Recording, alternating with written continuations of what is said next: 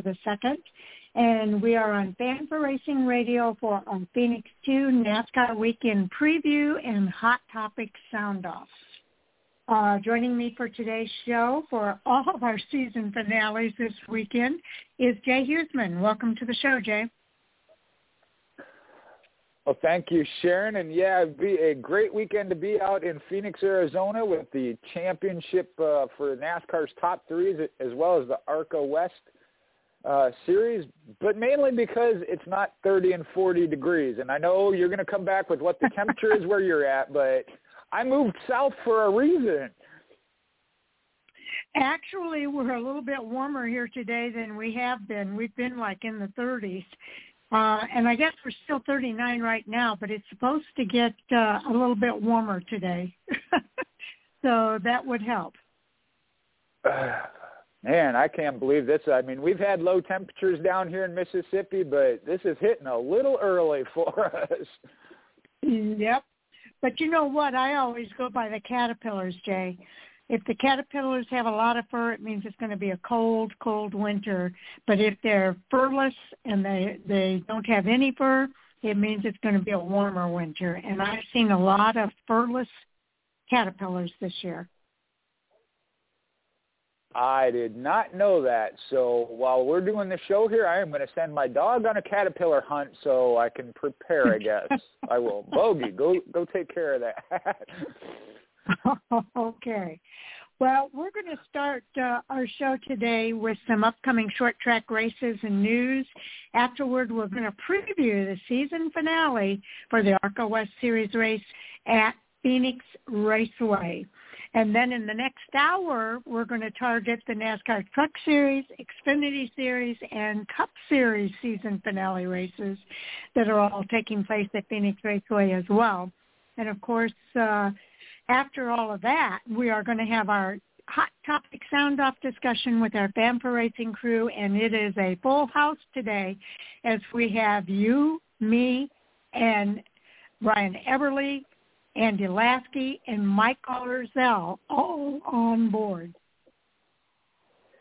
Well, you know, we got probably got more people than we kind of got some hot topics, but there's one big hot topic, and that is the championship four weekend. So I'm sure we can find something to talk and argue about. I mean, discuss. Uh, yes, yes, I think you're right.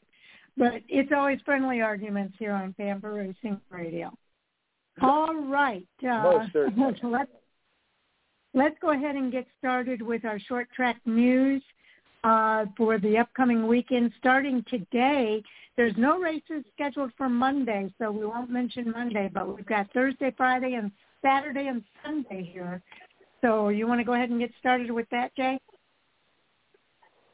Well, that's what I know you said the format was a little different here, so I'm trying to see how it's sorted by dates. But starting with today, uh, certainly going to cover the World of Outlaw World Finals with the dirt track at the world the dirt track at Charlotte. Um, that'll be 3:30 p.m. on Dirt Vision. And then I guess the rest and then on November, the. Yeah, okay, uh, that's for today. And then tomorrow it continues the World of Outlaws finals, the dirt track at Charlotte, starting at 3.30 again at Dirt Vision. And then there's also the season finale at Bridgeport Raceway or Speedway, and that is to be determined over on FloRacing. All right, then moving to the fourth, that will be the World Outlaw World Finals at the Dirt Track at Charlotte, 3:30 p.m. on Dirt Vision, as well as the NARC Tribute to Patterson. I guess this moves into some asphalt. Uh, NARC Tribute to Patterson at Stockton Dirt Track at 7 p.m. That'll be on FloRacing.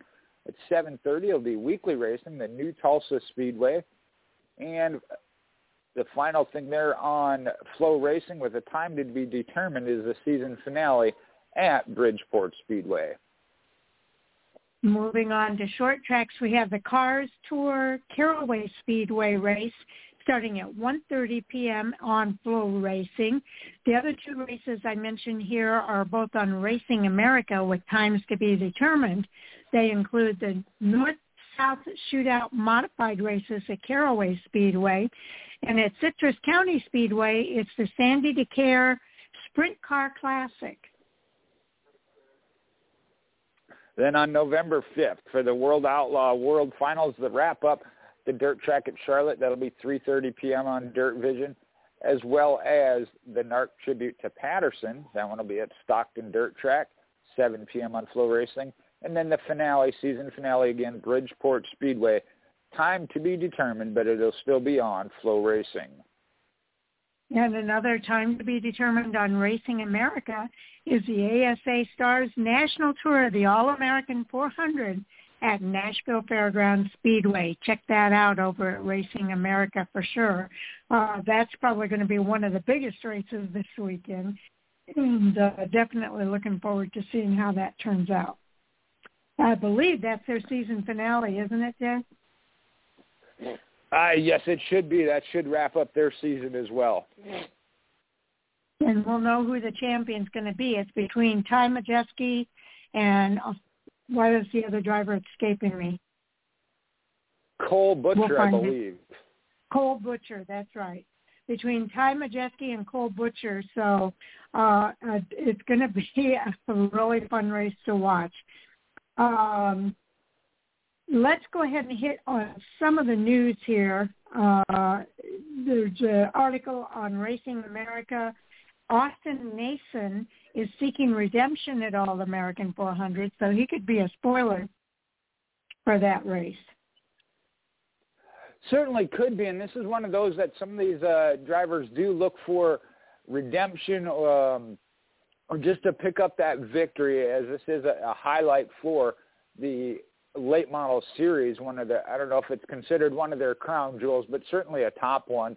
So they all want that All American 400 victory. Absolutely. There's also the history of the All-American 400. This is part two that's posted over at Racing America, the 21st century.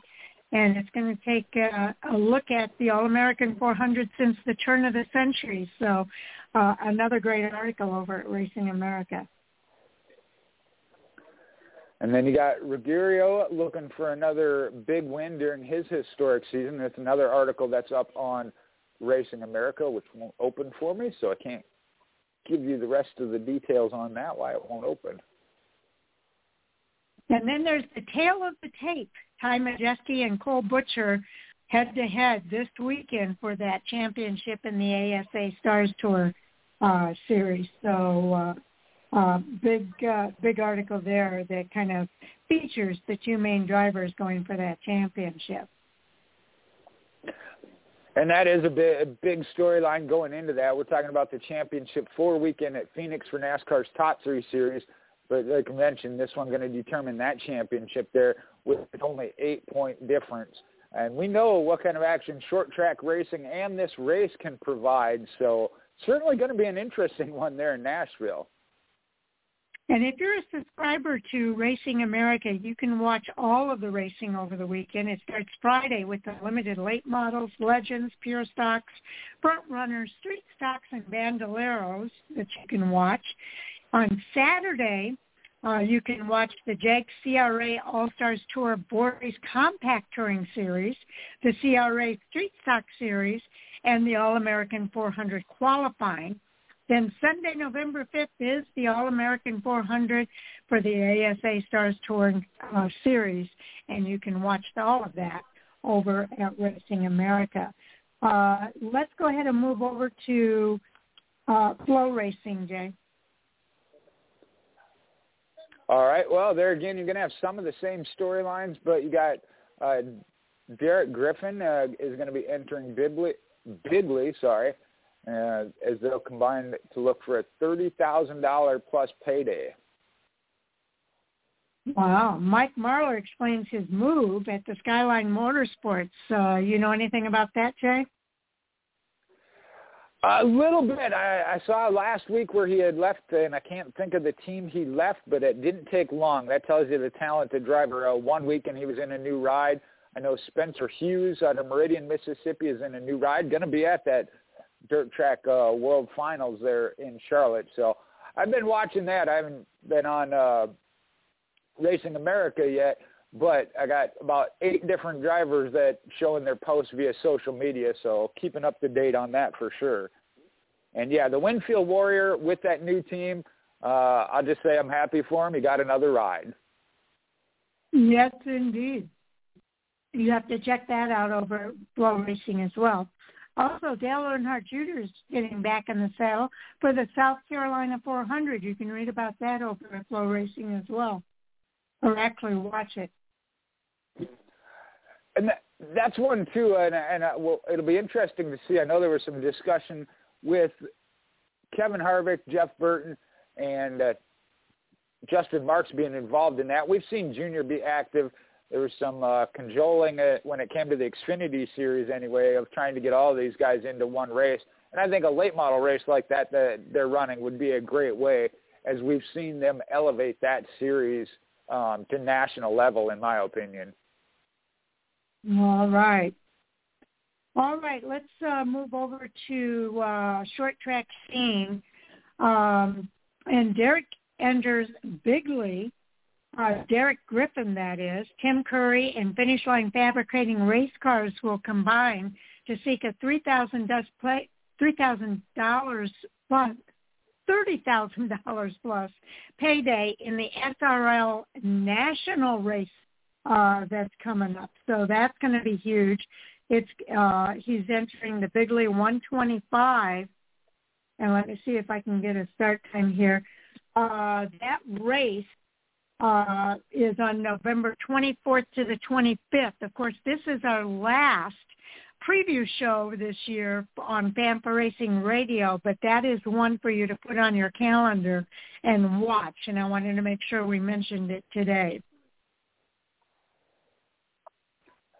then looking back, we got Ryan Preece having won uh, the race, but Ron Silk claims the title in the modified tour finale, and the provisional. There's an uh, ASA Stars uh, article there with the provisional All-American 400 entry list, which has 31 late models on it.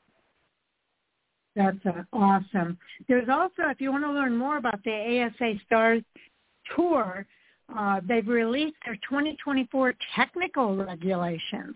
So kind of a preview into next season and some of the things that they're doing there. Um, and some more features on Ty Majeski and uh, Cole Butcher. Uh, just eight points separating them as they head into the title race uh, this weekend for the uh, All-American 400.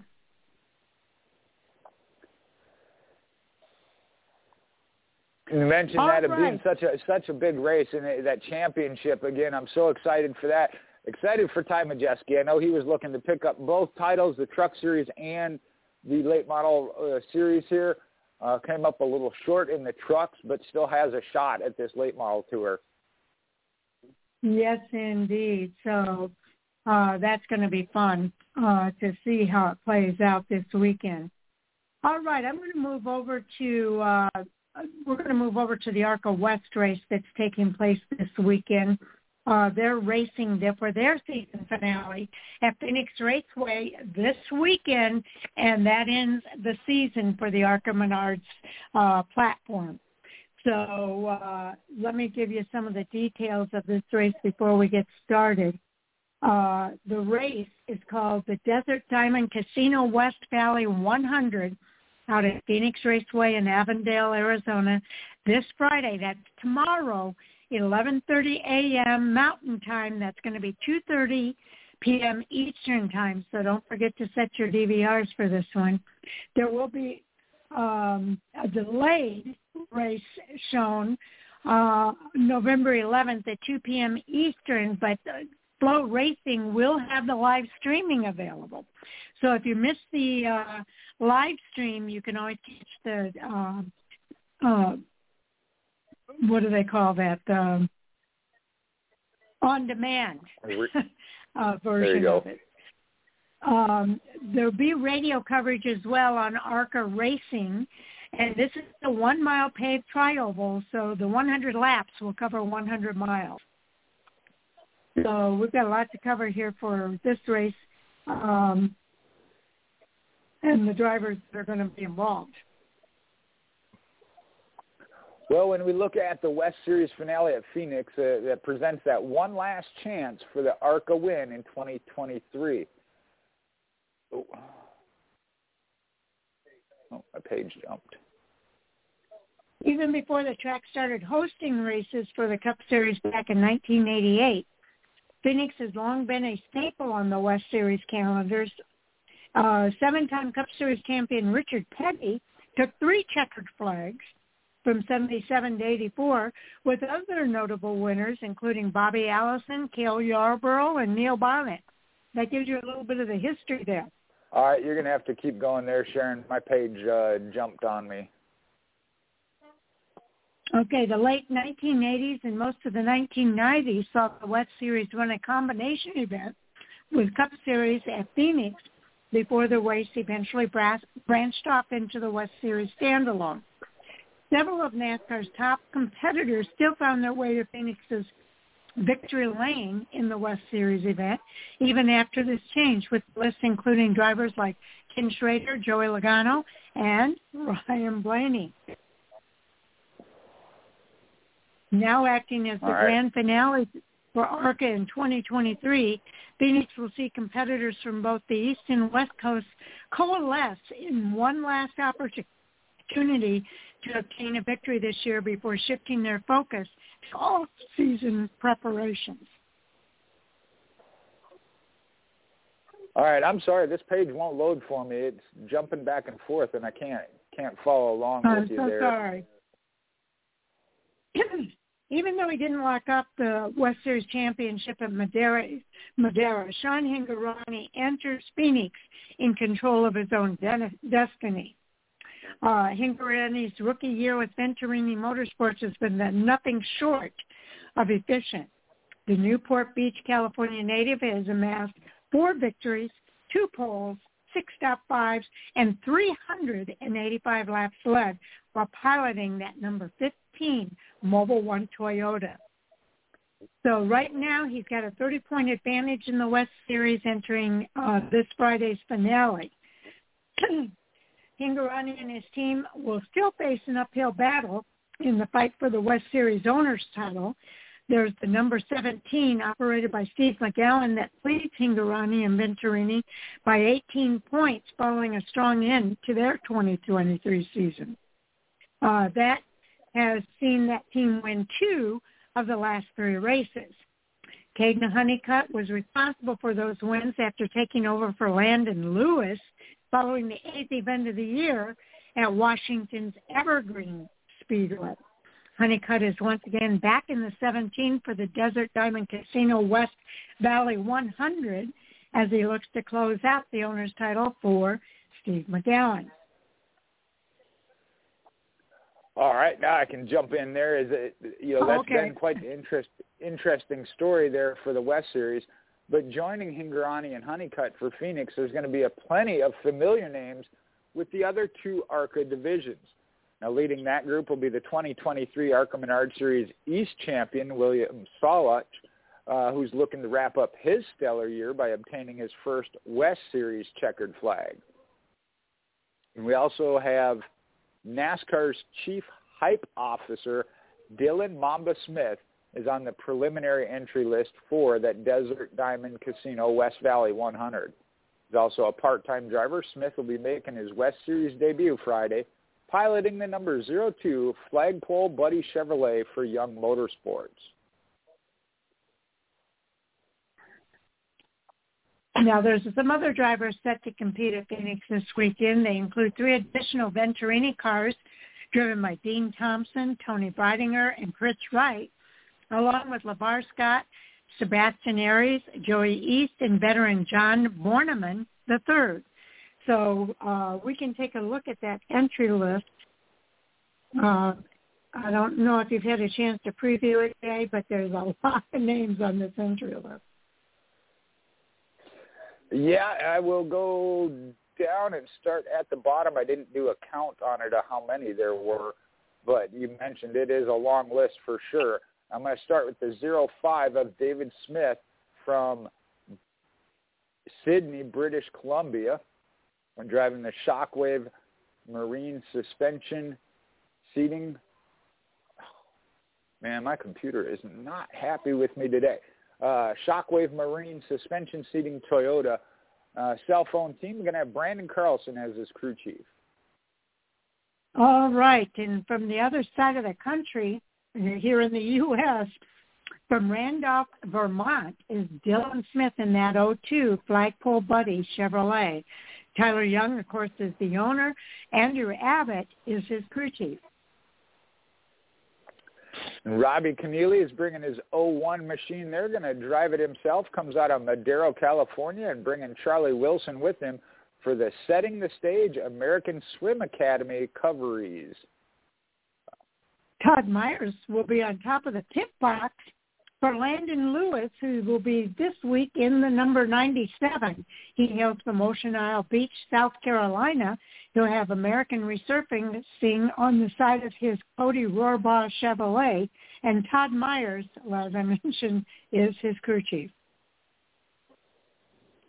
And Mike is going to crew chief the Ford that he owns. That's the number 88, going to be driven by Joey East. Another one out of Madera, California have the Basilla Farms Richwood Meat sponsorship on the side. Driving the number 71 uh, for his own race team is Nick Joanides from Northridge, California. He'll have Jan's Towing on the side of his Ford and Dave Jackson on the top of his pit box.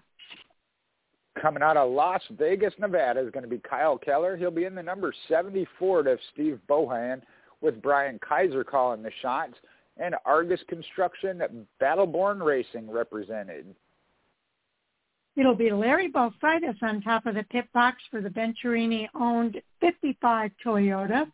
Chris Wright will be behind the wheel. He hails from Wexford, Pennsylvania, and uh, in that Venturini Motorsports uh, Toyota. In the High Point Racing, a race car factory, That'll be the Huddlestons. Tim Huddleston has listed as the owner with Trevor as the driver, that number 50 Ford, and Jeff Schrader as his crew chief. All right. And the number 46 is Justin Johnson from Pahrump, uh, Nevada. He'll have Tilly's on the side of his Ford for uh, Chris Loudon, and Rip Michaels will be on top of his pit box. Well, Chris Loudon and Tilly's is doubling down with the number 41 Ford as well. Tony Jackson calling the shots, and that's for that journeyman John Borneman III. Comes out of Ramona, California. Whoops. Okay. Uh, let's see. Out of Pahrump, Nevada, just like Justin Johnson, is R.J. Smotherman. He'll be driving the number 38 John Wood Toyota with Cart Idaho on the side of his car and Mike Holleran on top of the pit box.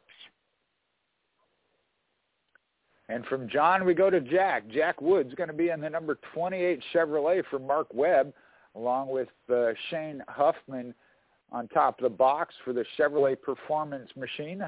Wood comes out of Loomis, California. Okay. Give me just a second here. I had to, I'm kind of multitasking here.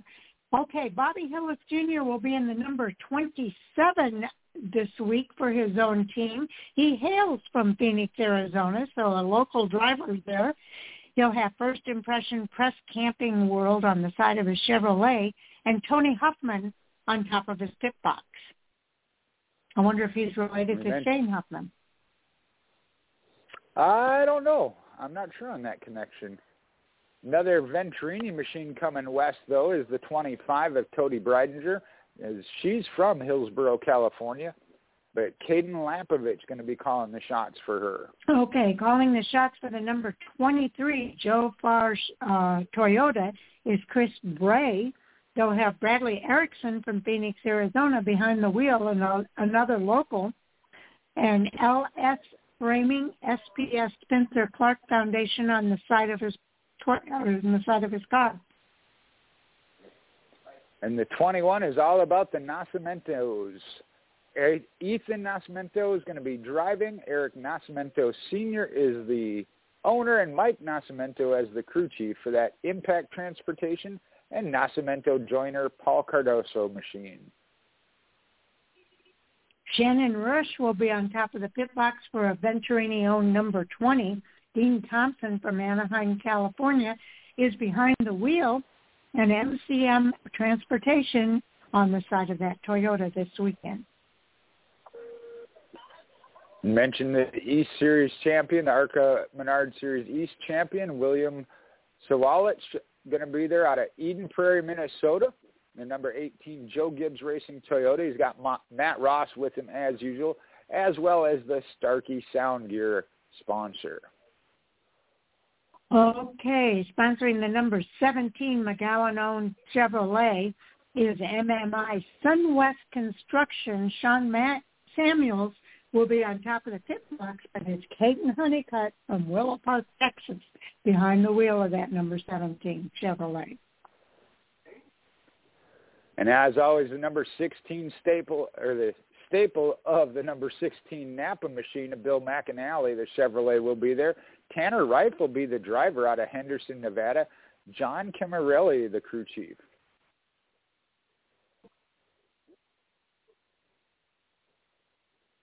I apologize for the phone. I can shut off one phone. I can't shut them all off. Um, where are we at, Jay? Ryan uh, Sean Hingorani. Oh, Sean. Okay, Sean Hingorani from Newport Beach, California, is driving the number 15 Venturini Mobil One Toyota this weekend. Kevin Reed Jr. is on top of the pit box. And then you have the other Reif from Henderson, Nevada. Tyler will be in the number 13 Kella Souza owned Ford. Michael Munoz calling the shots for the Central Coast Cabinets machine.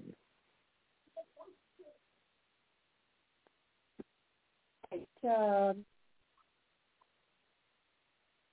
okay, Ryan Roulette will be driving the number 12 Minot, North Carolina. He hails from Minot, North Carolina. VFW Bellator Recruiting Academy will be on the side of the Hillenburg Ford with Jeremy Petty on top of the pit box. And Jerry Pitt's uh, number seven that he will crew chief er, crew chief himself. That Toyota brings the international flair of Takuma Koga out of Nagoya, Aichi, Japan, with Loop Connect on the side of it.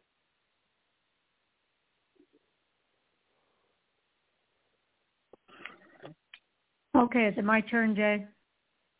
Yep, uh, LeVar Scott. Okay, driving the number six for LeVar Scott is uh, uh, Uh, the number six is LeVar Scott from Carneys Point, North Carolina. That's the Max Siegel Chevrolet, and Jamie Jones will be on top of the pit box for him. The number four is another Nascimento machine. Eric Nascimento, the owner. Eric going to be driving that one out of Ripon, California. We've got the Impact Transportation Nascimento Joiner Paul Cardoso sponsor, as well as Ty Joiner in his ear. All right. And driving the number three is Todd Souza from Aromas, California with Central Coast Cabinets on the side of the Ford, uh, Souza-owned Ford. Jason Dickinson is the crew chief. Some more international flair out of Bogota, Colombia. Got Sebastian Arias in the number two Max Siegel Chevrolet. He's got Rubbermaid as the sponsor and Steve Plattenberg calling the shots for him. Okay, and then the number one is Jake Finch from Lynn Haven, Florida, driving the Phoenix Construction Toyota for the Finch-owned uh, team. Johnny Allen will be the crew chief. And by my count, that gives us a total of 30 drivers entered for this weekend. Wow, that's amazing, isn't it? That's going to be awesome to see. That's what that's going to be. Yeah, that's going to be awesome to see because, as we mentioned, that is a short track. So that's a one-mile track. So getting 30 cars on that track and racing around is going to be pretty darn interesting. I'm looking forward to the race. Uh, and I'm going to watch it on FloRacing if I can get uh, get a chance to do that.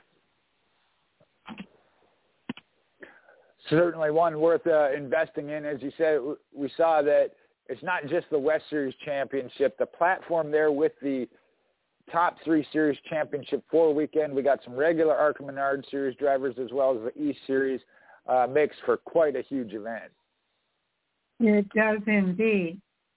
Okay, we're going to move on now to NASCAR's top three series, the Truck Series, the Xfinity Series, and the Cup Series, all racing season finale events this weekend to determine the championship four title uh, the title for each of those series among the championship four.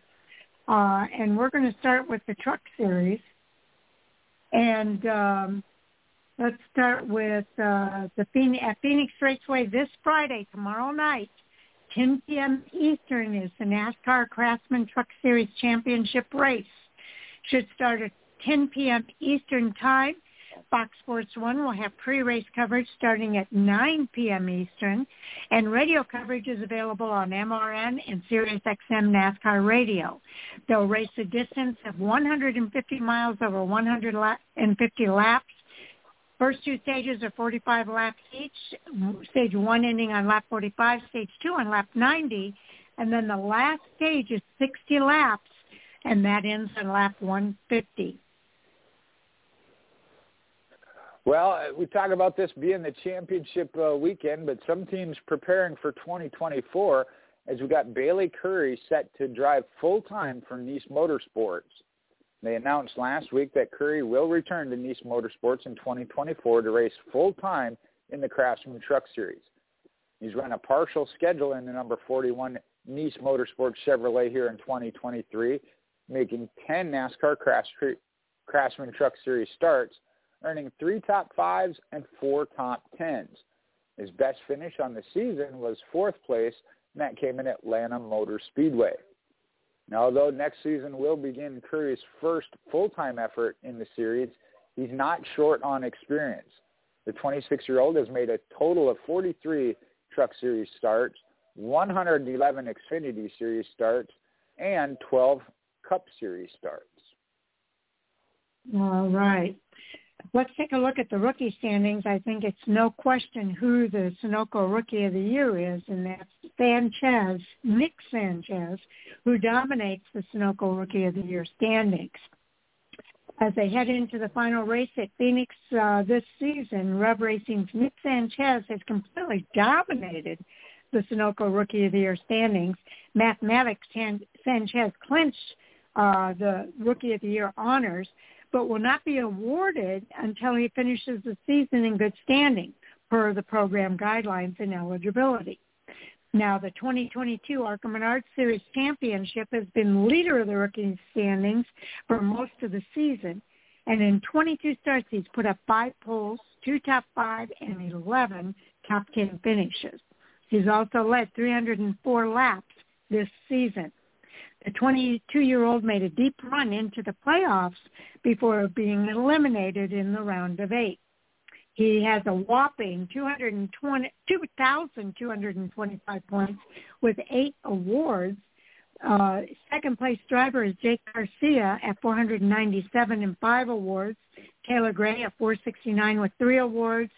Rajah Caruth at 457 and two awards. Daniel Dye and Brett Holmes both have one award uh, Daniel Dye with 384 points, and Brett Holmes with 303 points. And I know some fans are about the manufacturer, so when we look at the Craftsman Truck Series Manufacturer Championship, following Carson Hocevar's win at Homestead Miami Speedway, Chevrolet clinched the 2023 NASCAR Craftsman Truck Series Manufacturer Championship. The manufacturer currently has 13 wins on the season and four different manufacturers have won the Craftsman Truck Series title, led by Toyota with 13 titles. Their most recent coming in 2022 gives Chevrolet 11 with theirs coming this year. Uh, Dodge with the Ram has three titles, last one coming in 2004. And Ford has two championships, the last coming in 2000. All right, we'll take a closer look at the Championship Four drivers, and I'll need some help on this one, Jay.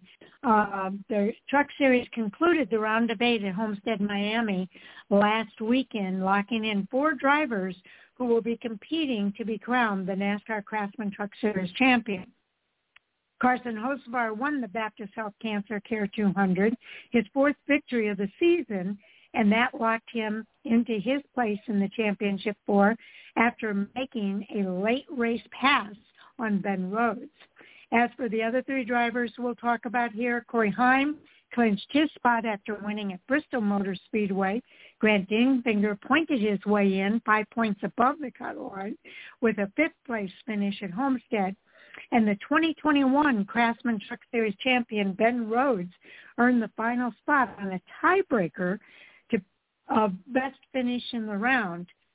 Uh, Rhodes finished runner-up after Zane Smith and the number 38 Front Row Motorsports team were disqualified after a post-race technical inspection found an unapproved windshield support. The competitors this week uh, had the week off to strategize and get their trucks ready for the Craftsman 150 at Phoenix Raceway. Uh, again, that's tomorrow night. Uh, so now we'll take a look at the four drivers, uh, and I guess we'll start from the bottom up, Jay. All right. Well, that'll give me covering Ben Rhodes, the number 99 Fort Racing Ford. He returns to Phoenix Raceway after finishing running, runner-up in that championship round of four last year. The 2021 NASCAR Craftsman Truck Series champion is in this in his sixth playoff appearance, make his third start in the championship four round. He did that this year based off of uh, one win coming at Charlotte, five top five finishes as well as 12 top tens, leading 90 laps. The average start 11.8, average finish just above that at 11.4 for his career, spanning from 2014 to the present, Rhodes has had 186 starts, seven wins, 55 top fives, and 102 top tens, along with five poles. He's led a total of 1,218 laps. Career average start, 9.3. Average finishes, same as on the year, 11.4. When we look at his playoff stats from 2017 to the current year, he's got one playoff win coming at Las Vegas in 2017, but he's made a total of 41 starts, 14 top fives, 22 top tens, and two poles, leading 193 laps.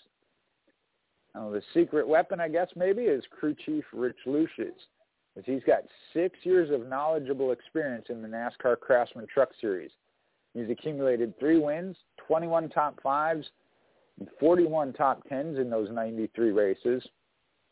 He's been paired up with Hailie Deegan earlier in the season before he was brought over to the 99 team back in mid-September. Now the dynamic duo Rhodes and Lushes won the 2021 NASCAR Craftsman Truck Series Championship together. Okay, we'll move on to Grant Enfinger driving the number 23 GMS Racing Chevrolet. He heads to Phoenix to complete uh, the to compete in the championship four round for the second time in his career. He has steady performances week in and week out, and the 38-year-old hopes to earn GMS Racing a championship in their final start. Now, when we look at his uh, 23 stats, he has three wins at Kansas Gateway and Milwaukee, eight top five finishes, 11 top 10, and one pole. 232 laps led. He has an average start of 9.9 and an average finish at 9.3. As far as his entire Truck Series career, Enfinger has 172 starts, 10 wins, 58 top five finishes, 101 top 10 finishes, and six poles. He's led 1,131 laps. Average start is 10.3. His average finish is 10.4. As far as his playoff stats uh, from 2018, 2018 to the present, four playoff wins. That was Las Vegas in 18, Martinsville in 2020, Indianapolis in 2022, and Milwaukee in 2023. He has 34 starts, 15 top five finishes, and 20 top 10 finishes, and three poles. He's led 346 laps. His secret weapon is Jeff Hensley, his crew chief. Hensley's crew chief experience dates back to 1987, and he's made his mark in both the Xfinity and the Truck Series. He spent 15 years in the Xfinity Series, compiling 11 wins, 46 top fives, 106 top tens, 13 poles in 427 races. Two notable names that he's worked with in the series are Larry Pollard in 1987 and Chuck Brown from 89 to 1993. In 2004, he made his move to the Truck Series, becoming crew chief for Bill Lester, and since then he's accumulated 22 wins, 124 top fives, 245 top tens, and 38 poles in 462 races. Notable names that he's teamed up with in the Truck Series Mike Skinner from 2005 to 7, Timothy Peters in 2010, Ron Hornaday Jr. in 2011 and 12, Johnny Sauter in 2014, and in 2022, Hensley started the year with Matt Crafton before he moved over to Grant Enfinger. So another uh, competitive championship for driver here. And the third one I'm going to talk about is uh, the 42, number 42 of Niece Motorsport Chevrolet, and that's Carson Hocevar. He heads to Phoenix Raceway looking to make his first career appearance in the NASCAR Craftsman Truck Series Championship four round. The third-year driver has made the Truck Series playoffs uh, since his rookie season in 2020, but never made it out of the round of 10. Hocevar is hoping to deliver Niece Motorsports its first Craftsman Truck Series title. On the year, Carson had a breakout year with four wins coming at Texas, Nashville, Richmond, and Homestead, piled up 10 top five finishes and 12 top tens, led 260 laps, the average start 9.3, average finish right there with everybody else 11.2. For his career, Hocevar has had 76 starts, picking up those four wins from this year, 21 top fives, 33 top tens, as well as one pole, led a career total of 600 laps. The average start 10.8, average finish a little bit higher at 13.1. When we look at his playoff stats, which range from 2021 through 2023 now, the one playoff win, which came at Homestead this year. In 20 starts, he's had five top five finishes and six top tens, leading 180 laps. I'm calling the shots for him is crew chief Phil Gould. And he's got experience in all three NASCAR National Series as well. His journey first began in 2013 in the Xfinity Series with Brian Scott. He spent six years in that series compiling one win, 18 top fives, 77 top tens, and four poles over the span of 198 races. He also worked with Elliott Sadler in 2015 and Ryan Reed in 2016 to 18 before moving to the NASCAR Craftsman Truck Series in 2019 where there he spent almost the entirety of the season with Ross Chastain, who earned the most popular driver that year. Now, since then, he's been with the uh, Craftsman Truck Series for five years. He's accumulated seven wins, 31 top fives, 57 top tens, and two poles. The other notable names he's worked with in the series, you got Trevor Bayne in 2020, as well as Ty Majeski in that same year, and then Brett Moffitt in 2021. Okay, our final driver we're going to look at is also the number one seed, and that's Corey Heim driving the number 11 Tricon Garage Toyota. He's going to make his first appearance in the Truck Series Championship four round. The 20-year-old's first year with his new team has gone without a significant hitch. For his season stats, he's got three wins at Martinsville, Mid-Ohio, and Bristol, 12 top fives, 15 top tens, and three poles. He's led 564 laps. His average start is at 7.2 with an average finish at 6.2. As far as his uh, Truck Series career, he's got 40 starts that include five wins, 18 top five finishes, and 29 top tens. That goes along with five poles. He's led 635 laps, has an average start at 8.2 with an average finish at 10.2. As far as his playoff stats for this season, he's got one playoff win at Bristol in six starts. excuse me, in six starts he has five top five finishes and six top ten finishes. He's led 156 laps. Heading uh, his pit box is crew chief Scott Zipadelli. His experience dates back to the 2000 when he made his mark in both the Xfinity and the Truck Series. He spent 10 years in the Xfinity Series, compiling three wins, 35 top fives, and 91 top tens in 272 races. Some notable names that he's worked with include Kenny Wallace from 2011 and 12, Justin Allgaier in 2013, 2013 and Kyle Larson in 2014. In 2015, he made his move to the Truck Series, becoming crew chief for Ben Kennedy.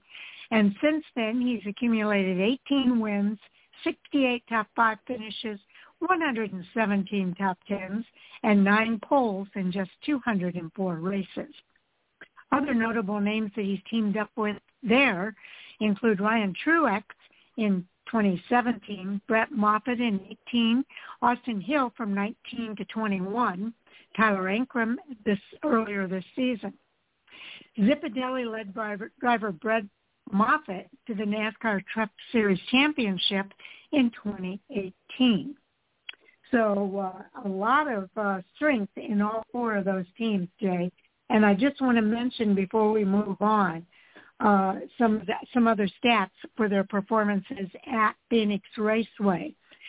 Corey Heim in one race there uh, he had a top with an average finish of 7.0. Carson Hocevar has four races at Phoenix. That uh, includes two top tens, one DNF, and an average finish of 18.5. Ben Rhodes has eight races at Phoenix. Those races include four top fives, uh, five top tens, and one DNF. His average finish is at 8.4. And Grant Enfinger has six races at Phoenix, including one pole, two top fives, three top tens, and one DNF with an average finish at 10.8. So that gives you a lot of information for your fantasy pick this weekend, Jay. I was going to say, as you're saying that, I know you tagged that I was up next, so uh, go ahead and make a breaking news announcement here. The other three championship contenders have been taken. I'll take that fourth one in Grant Enfinger. okay. Sounds good. All right. Uh, you got the next segment here. Oh, I, I thought we were going to move on to the Xfinity series there. I know we got one minute left, but the four fighting for that championship uh, battle – is going to be a tight one for sure. Craftsman Truck Series concluded the round of eight at Homestead Miami Speedway last weekend, locked in those four drivers we just mentioned. As Carson Hocevar picked up his fourth victory of the 2023 season, pushing himself into that position. Now, Corey Heim had already locked his spot in at Bristol Motor Speedway. Grant Enfinger pointed his way in, uh, finishing five points above the cut line after the fifth place finish at Homestead, and then mentioned 2021 Craftsman Truck Series champion Ben Rhodes earning that final spot on the tiebreaker, and that was based on the best finish in the round. Rhodes had finished runner-up there after Zane Smith and the 38 team were DQ'd. I think that was the part you led into the intro to this, wasn't it? Uh, no, I read uh, a different part. Okay. Um, but that's how the four got their way into this championship four. Okay, now, uh, just so you know, the Craftsman Truck Series will kick off the championship weekend with practice on Thursday, November 2nd at 8 p.m. Eastern and they'll make their qualifying runs on Friday, November 3rd at 6.05 p.m. Eastern.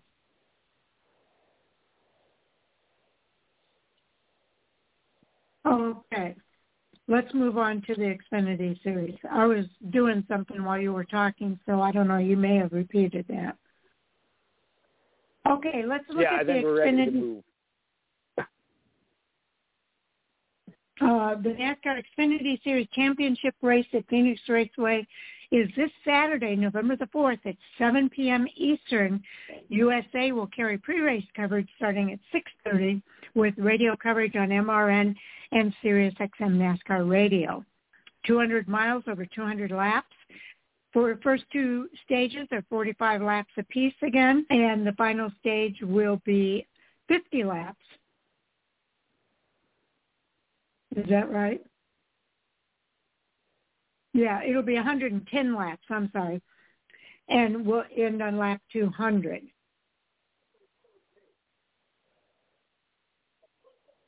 What do we have right, in the when we look at? Chevrolet clinching another manufacturer championship here for the Xfinity Series. And that was based on the win by Chevrolet driver Sam Mayer two weeks ago at Homestead Miami Speedway. Chevrolet picked up that championship in the Xfinity Series for 2023. They solidified that by posting that win, uh, or another win, sorry, last weekend at Martinsville by Justin Allgaier. Chevrolet has won 17 of the 32 Xfinity Series racing, races thus far this season. And it's the 25th time Chevrolet has won the OEM championship in the series and the seventh in a row. So they're definitely on a streak. Yes, indeed. Okay, looking at the Rookie of the Year class wrapping up their season, uh, the contenders are finally at the finish line of their inaugural season in the Xfinity Series. So Sammy Smith found success in his first season in the number 18 Joe Gibbs Racing Toyota and currently holds the 2023 Xfinity Series Sunoco Rookie of the Year standings by 39 points over second place driver. Smith has posted one win at Phoenix, six top fives, 14 top tens on the year, and also has earned a spot into the playoffs this season, but he was eliminated in the round of eight. Chandler Smith also had a strong season in the number 16 Kaulig Racing Chevrolet this year. He's second in the standings, posting one win at Richmond, eight top fives, and 12 top tens, and he also made it into the round of eight in the playoffs. Parker Retzlaff posted some solid finishes in the number 31 Jordan Anderson Racing Chevrolet this year. He had a strong start at Daytona in the season opener, finishing fourth, and then went on to post seven top 10 finishes on the year. Blaine Perkins made 29 starts this season with a best finish of 13th in the first Martinsville race. Well, this weekend uh, could be a family affair, as we're gonna. One of the names we're gonna talk about here in a minute. The Nemecheks, though, could add their name to the prestigious list of champions. Uh, NASCAR fans have always seen multiple families come through the ranks over the years, from brothers to father-son duos. The most notable are the ones, though, that managed to have enough success to take home championships. This weekend, if John Hunter Nemechek wins the NASCAR Xfinity Series title, the Nemecheks, with Joe Father and now John Hunter, his son, would become the first father-son duo to win the championship in the Xfinity Series and the sixth father-son pair to accomplish the feat in NASCAR's top three national series. They would join the Pettys, Jarretts, Elliott's, Earnhardt's, and Pearsons. Just a quick look here. Uh, Lee Petty and Richard Petty um, at the cup level. Lee Petty had three and Richard obviously seven. Uh, Ned Jarrett had two in the cup and Dale Jarrett one. Bill Elliott and Chase Elliott each have one in the cup. And Dale Earnhardt has seven in the Cup Series, whereas J- Dale Earnhardt Jr. has two in the Xfinity. And then David Pearson has three on the Cup side, where Larry Pearson had two on the Xfinity side. Now I think we're going to break down our four championship four contenders. Before we do that, I just want to mention Joe Nemechek actually won the Xfinity Series title in 92 and now his son John Hunter will be competing for that 23 championship. So uh, it would be his first National Series championship if he were to win it. Yeah, let's take a look at the uh, four championship four drivers. It's been a wild ride for the Xfinity Series drivers this season, and now it's time to crown a new champion.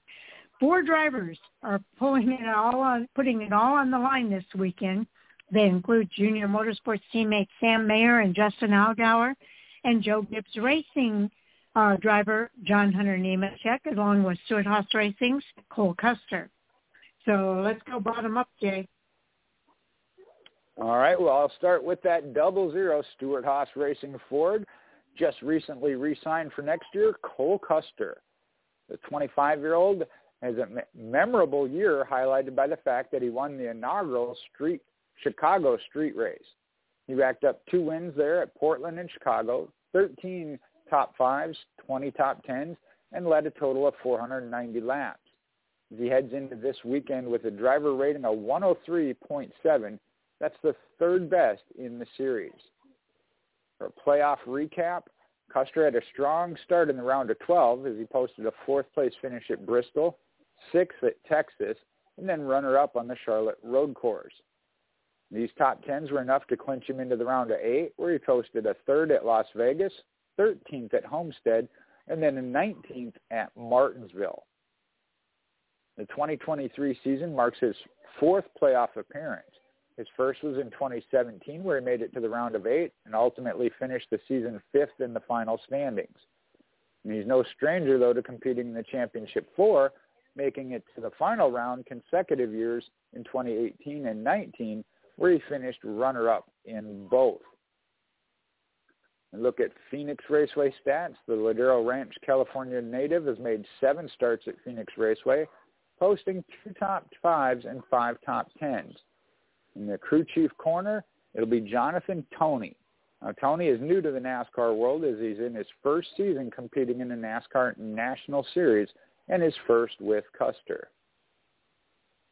Okay, looking at John Hunter Nemechek in the number 20 Joe Gibbs Racing Toyota, the 26-year-old has had a standout season, posting seven wins at Auto Club, Martinsville, Atlanta, New Hampshire, Michigan, Kansas, and Texas. That includes 17 top fives, 24 top tens, and he's led 1,017 laps. He heads into the weekend with a driver rating at 101, 111.1, which is the series best. His playoff recap, Nemechek has stayed consistent throughout the entire postseason. He kicked off the round of 12 with a third place finish at Bristol, a win at Texas, and closing out the round with that eighth place finish at the Charlotte Road Course. He came in strong in Las Vegas with a runner-up finish, followed by a third place at Homestead, and unfortunately an 18th place finish at Martinsville. The 2023 season marks his second playoff appearance and his first time in the championship board round. His first appearance was in 2019 when he made it to the round of eight and ultimately finished in seventh place. At Phoenix, the North, North, Mooresville, North Carolina native is quite a pro on Phoenix's one-mile track. He posted a top 10 finish in each of his six starts there, and his best finish was a fourth place in 2019. His crew chief is Ben Beshore. The 2023 season marks Beshore's first full-time season with Nemechek. He ran one other full-time season in the Xfinity Series in 2020 with Harrison Burton when he was able to rack up four wins, 15 top fives, and 22 top tens. The year before, in 2019, he ran a few races with multiple drivers in the Xfinity Series, seven of which were Kyle Busch, who posted four wins. He also ran the full-time seasons with Busch in the Cup Series in 2021 and again in 2022. Well, that'll bring us to the little gator, Justin Allgaier, driver of the number seven Junior Motorsports Chevrolet. The 37-year-old Justin Allgaier is the most seasoned driver in the championship four field and will, without a doubt, leave it all on the table, uh, or on the track actually, to snag his first Xfinity Series title. He's had a successful season, posting four wins coming at Charlotte, Daytona, Bristol and coming off that one at Martinsville. He's also picked up 14 top fives, 19 top tens, leading a total of 643 laps. He heads into the weekend with a driver rating of 105.2, which is second best in the series. A recap his playoffs, Allgaier hit the ground running in the playoffs, immediately clinching his spot in the round of eight with that win at the first race at Bristol. And then went on to post a fifth place at Texas and close out the round with a 37th at the Charlotte Road Course uh, due to an incident. But he also had a strong start to the round of eight we had a sixth place at Las Vegas, 15th place at Homestead, and then came back with a bang to win at Martinsville. The 2023 season marks the eighth time he has made a playoff appearance. He's the only driver to compete in all Xfinity Series playoffs ranging from 2016 to 2023. Additionally, he has appeared in the championship four round, a series leading six times in 2016 or in 2016, 17, and then 19, 20, 22, and 23. Uh, you look at his Phoenix Raceway stats, the Spalding, Illinois native is a veteran on the Phoenix's one-mile track. He's posted two wins in 2017 and 19, nine top fives, and 17 top tens in 26 starts. And he's got crew chief James Pullman with him from the crew chief corner. The 2023 season marks Pullman's first full-time season, though, in NASCAR National Series and his first with Allgaier. He had his first stint in the NASCAR Cup Series in 2011 with Juan Pablo Montoya, where they managed two top tens in their 17 races together. He also had a one-off race with Ross Chastain in 2020 and then Austin Dillon in 20, and Austin Dillon and Austin Hill in 2022. Then he dipped his toe into the Xfinity Series last season with Sheldon Creed for four races where they picked up one top 10. All right. The last driver we'll look at is Sam Mayer driving the number one Junior Motorsports Chevrolet. 20-year-old Sam uh, truly found his footing in the Xfinity Series this year and became a force to be reckoned with. He went into the season winless in the series and now heads to the championship race with four wins. He won at Road America, Watkins Glen, the Charlotte Road Course, and Homestead. He has 12 top fives, 18 top tens, and 177 laps led. He also heads into the weekend with a driver rating of 91.2, which is the best in the series. Looking at his playoff recap, Mayer didn't have the strongest start to the 2023 playoffs. He started, he finished 35th at Bristol, 38th at Texas, but then he turned it around with a win on the Charlotte Road Course to lock himself into the round of eight. The win and the final race in the round of 12 must have given him the momentum he needed because he kicked off the round of eight at Las Vegas with a fifth place finish, followed by another win at Homestead, which clinched him into the championship four. He closed out the round with a 20 finish at Martinsville. Now this season marks his second playoff appearance. His first stint in the playoffs was last season when he made it to the round of eight and ultimately finished in seventh place. Uh, his Phoenix stats, the Franklin, Wisconsin native has made four starts at Phoenix, posting a best finish of 11th. Now, Mardy Lindley is in the crew chief corner here. It marks the first full-time season in the Xfinity series with Mayer. However, he's no stranger to working with young with the young driver as they ran three races together in the Truck Series in 2019. Lindley also had stints in the Truck Series in 21 and 22 with multiple drivers. His longest stint was, was, was with Corey Heim last season, 16 races, and in his three years in the Truck Series, he was crew chief for 48 races, posting six wins, 16 top fives and 23 top tens. So there you have your championship four drivers. And you have the next segment, Jay. Well, and that sets the stage for those championship four drivers. And they're ready for Phoenix. That moment we've all been waiting for, the championship weekend.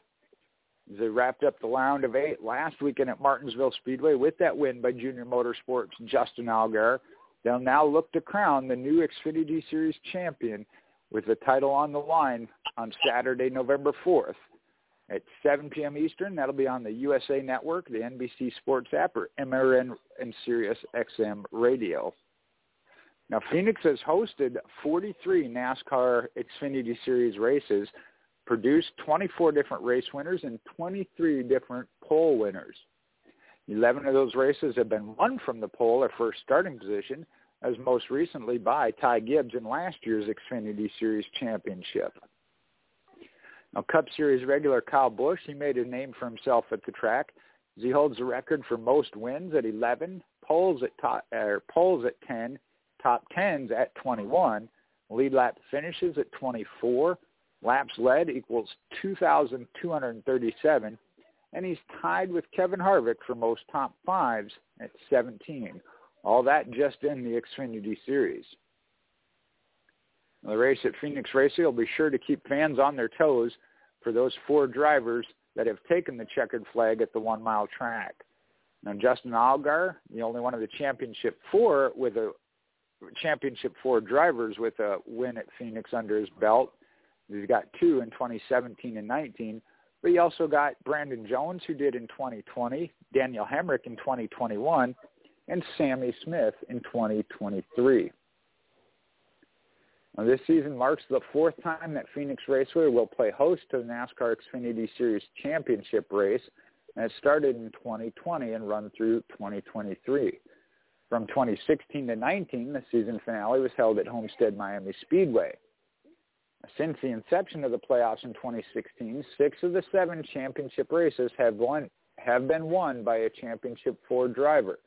Daniel Suarez in 2016, Tyler Reddick in 18 and 19, Austin Cindric in 2020, Daniel Hemric in 2021, and Ty Gibbs in 2022. I think the only one in there that wasn't the case was the 2017, and that was Cole Custer when he did it at Homestead. Now, the Xfinity drivers, they'll hit the track for their final practice session of the season. That'll be on Friday, November 3rd at 7.05 p.m. Eastern Time. That'll be on the NBC apps. And then their qualifying sessions will be on race day, Saturday, November 4th at 3.30 p.m. Eastern Time. That will be covered on the NBC app as well as USA Network. All right. Now we'll move on to the Cup Series. They are racing this Sunday in their championship race. I scroll up to the details here, there's a lot of info here. All right, they're racing their race Sunday, November the 5th at 3 p.m. Eastern Time. NBC will carry pre-race coverage starting at 2 p.m. with radio coverage on MRN and Sirius XM NASCAR Radio. They'll race 312 miles over 312 laps.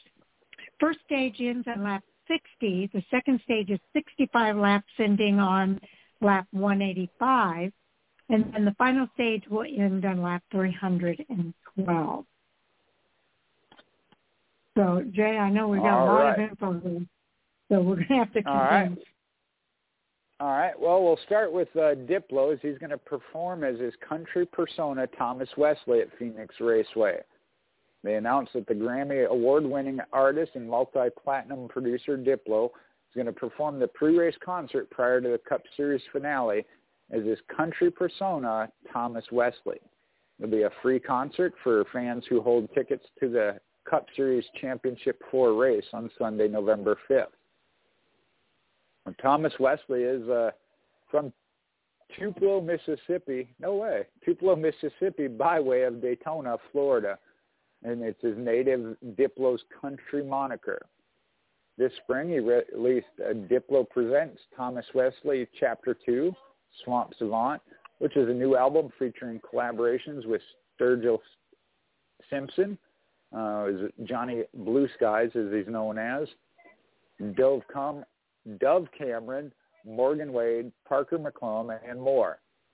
And that follows his country debut of the 2020's Gold Cert- Certified Diplo Presents Chapter 1, Thomas Wesley Chapter 1, Snake Oil, which featured the six-time platinum certified single Heartless, again with Morgan Wallen, gold certified tracks Dance With Me with Thomas Rhett and Young Thug and Lonely, the Jonas Brothers, as well as more.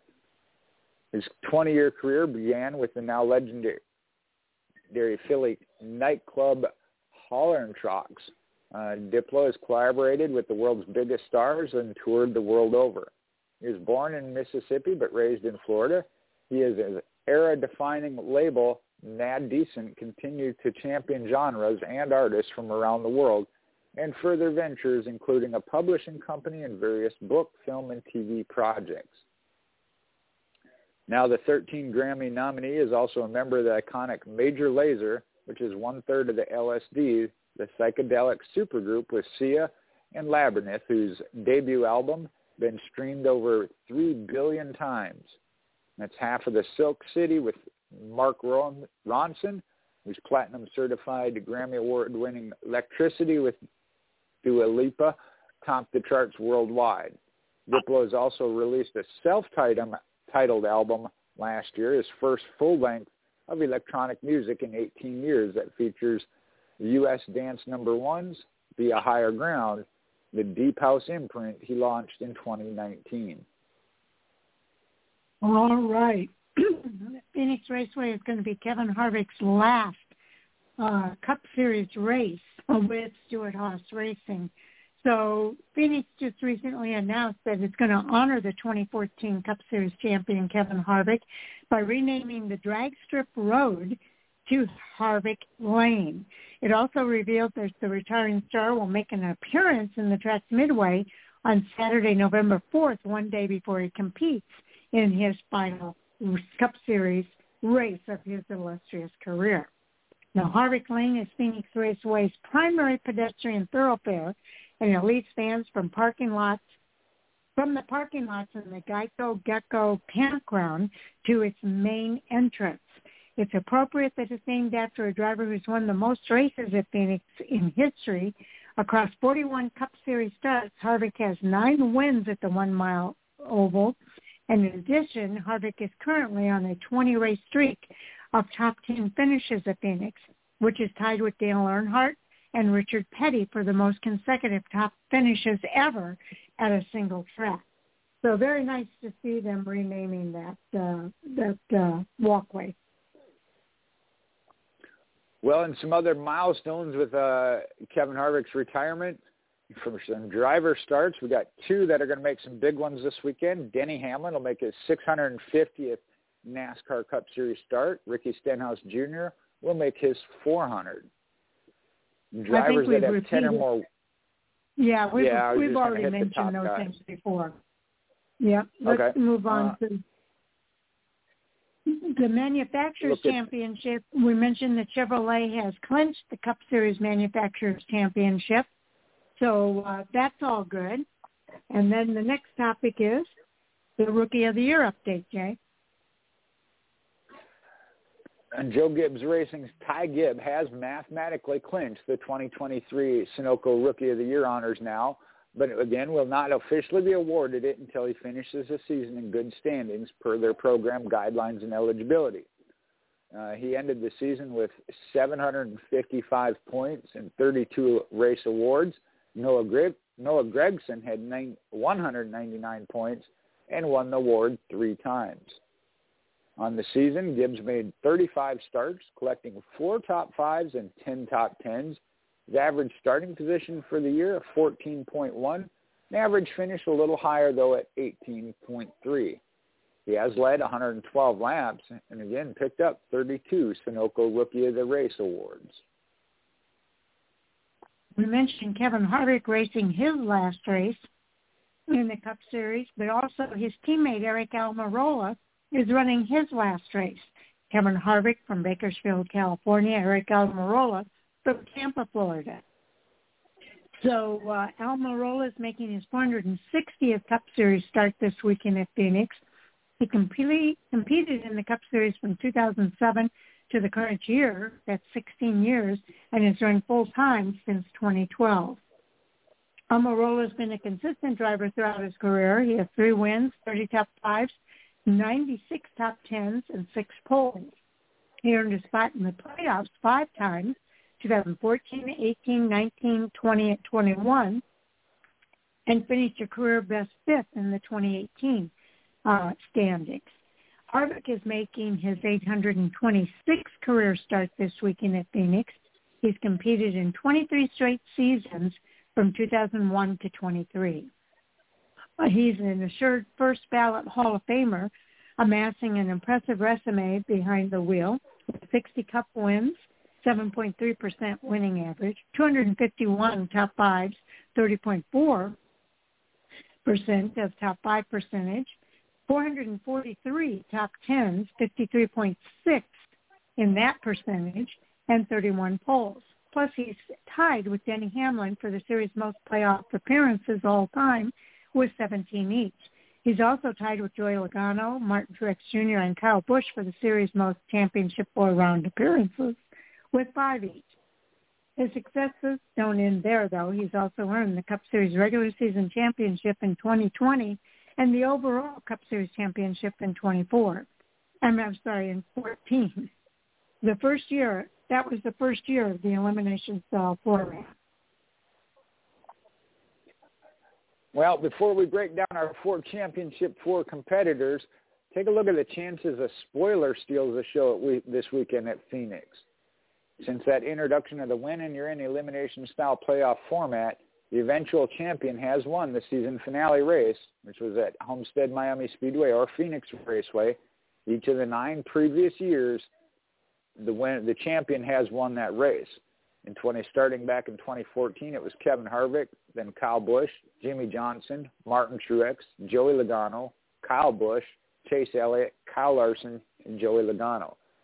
Now, still at Phoenix Raceway hosting a championship event, there is a chance a driver outside of those championship contending four could win the race on Sunday.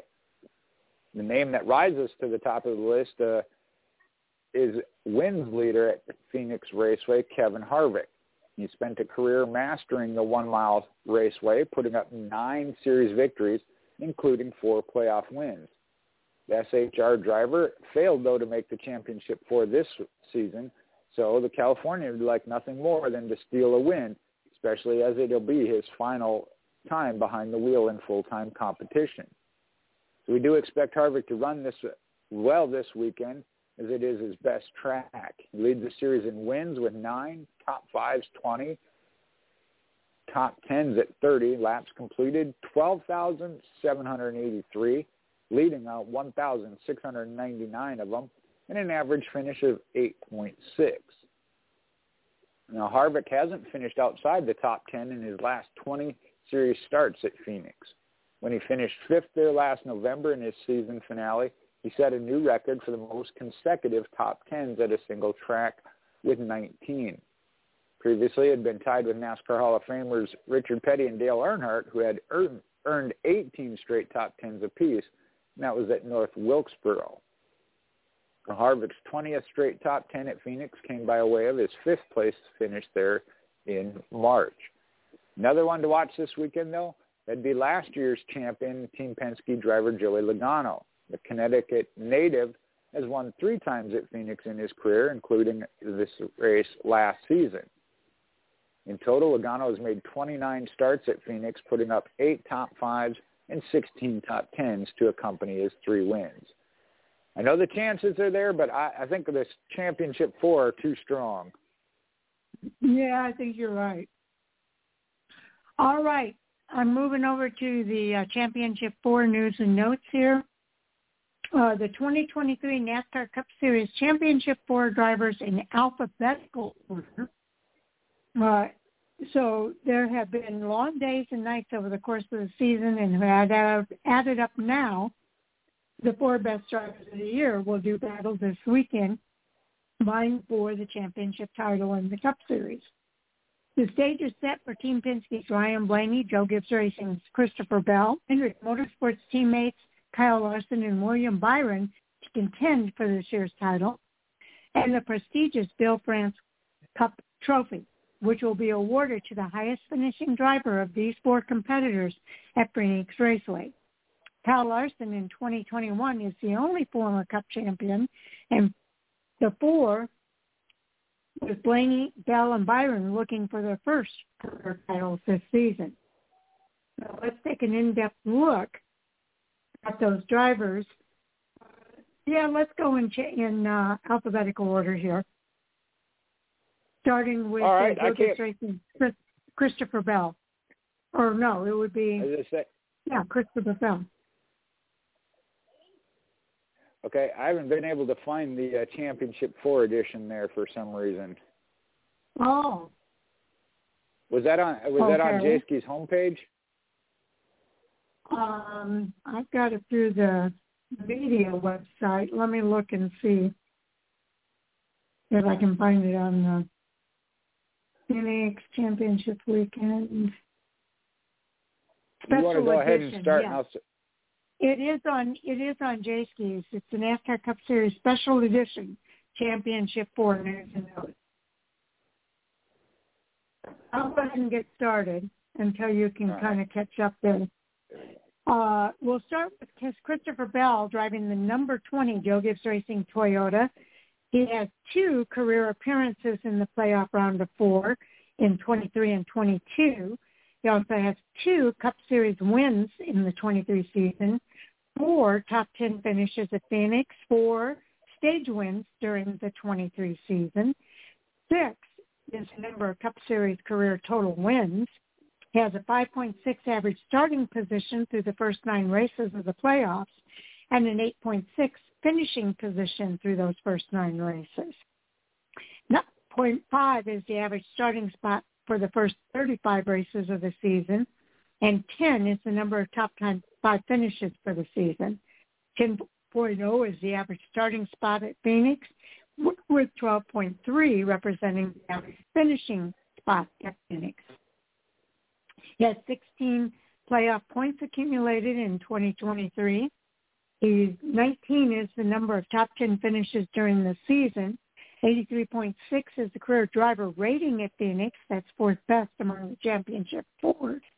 92.0 is the season-to-date driver rating, which is fifth among the active drivers this season. 599 is the total number of laps led this season with a career high, which is a career high in a single season. 8,760 are the total laps completed on the season at 97.5. Christopher Bell seeks his first career Cup title this year, uh, and he'll uh, join the Cup Series in 2020. And ever since the 2017 Truck Series Championship has been building momentum. He's the 28-year-old Bell has competed in the Cup Series uh, for all four seasons, qualifying for the NASCAR Cup Series playoffs in three of them, 21, 22, and 23. This season marks the second time that the Oklahoman has earned a spot in the championship four round. He did so by winning the round of eight race at Homestead, Miami.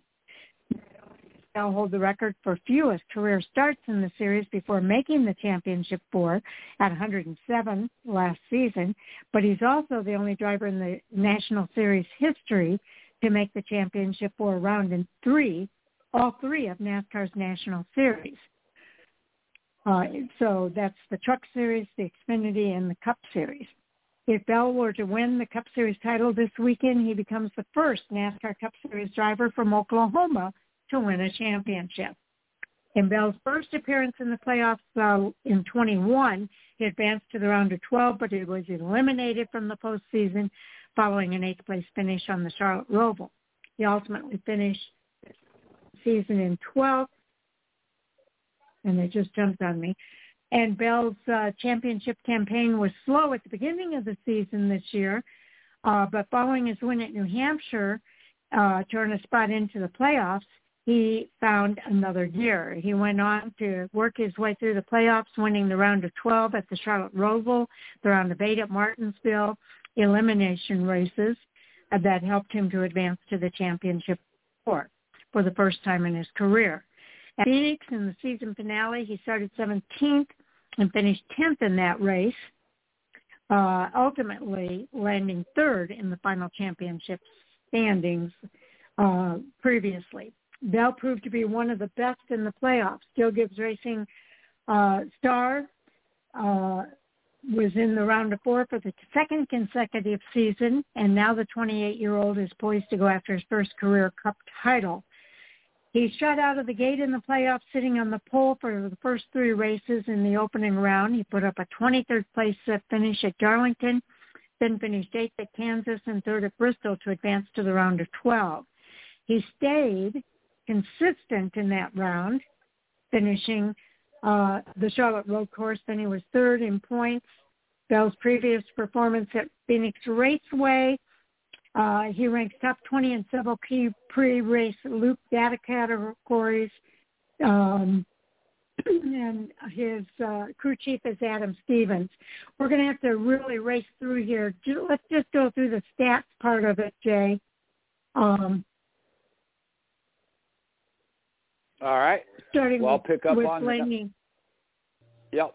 Pick yeah. up on the number tw- 12 of Team Penske's Ford, Ryan Blaney run down the numbers. Get uh, one career appearances in the NASCAR NASCAR Cup Series Championship four, three race wins in 2023, a 5.5 average starting position at Phoenix Raceway, six different wins, stage wins during the 2022 season, and six uh, top five finishes at Phoenix Raceway as well.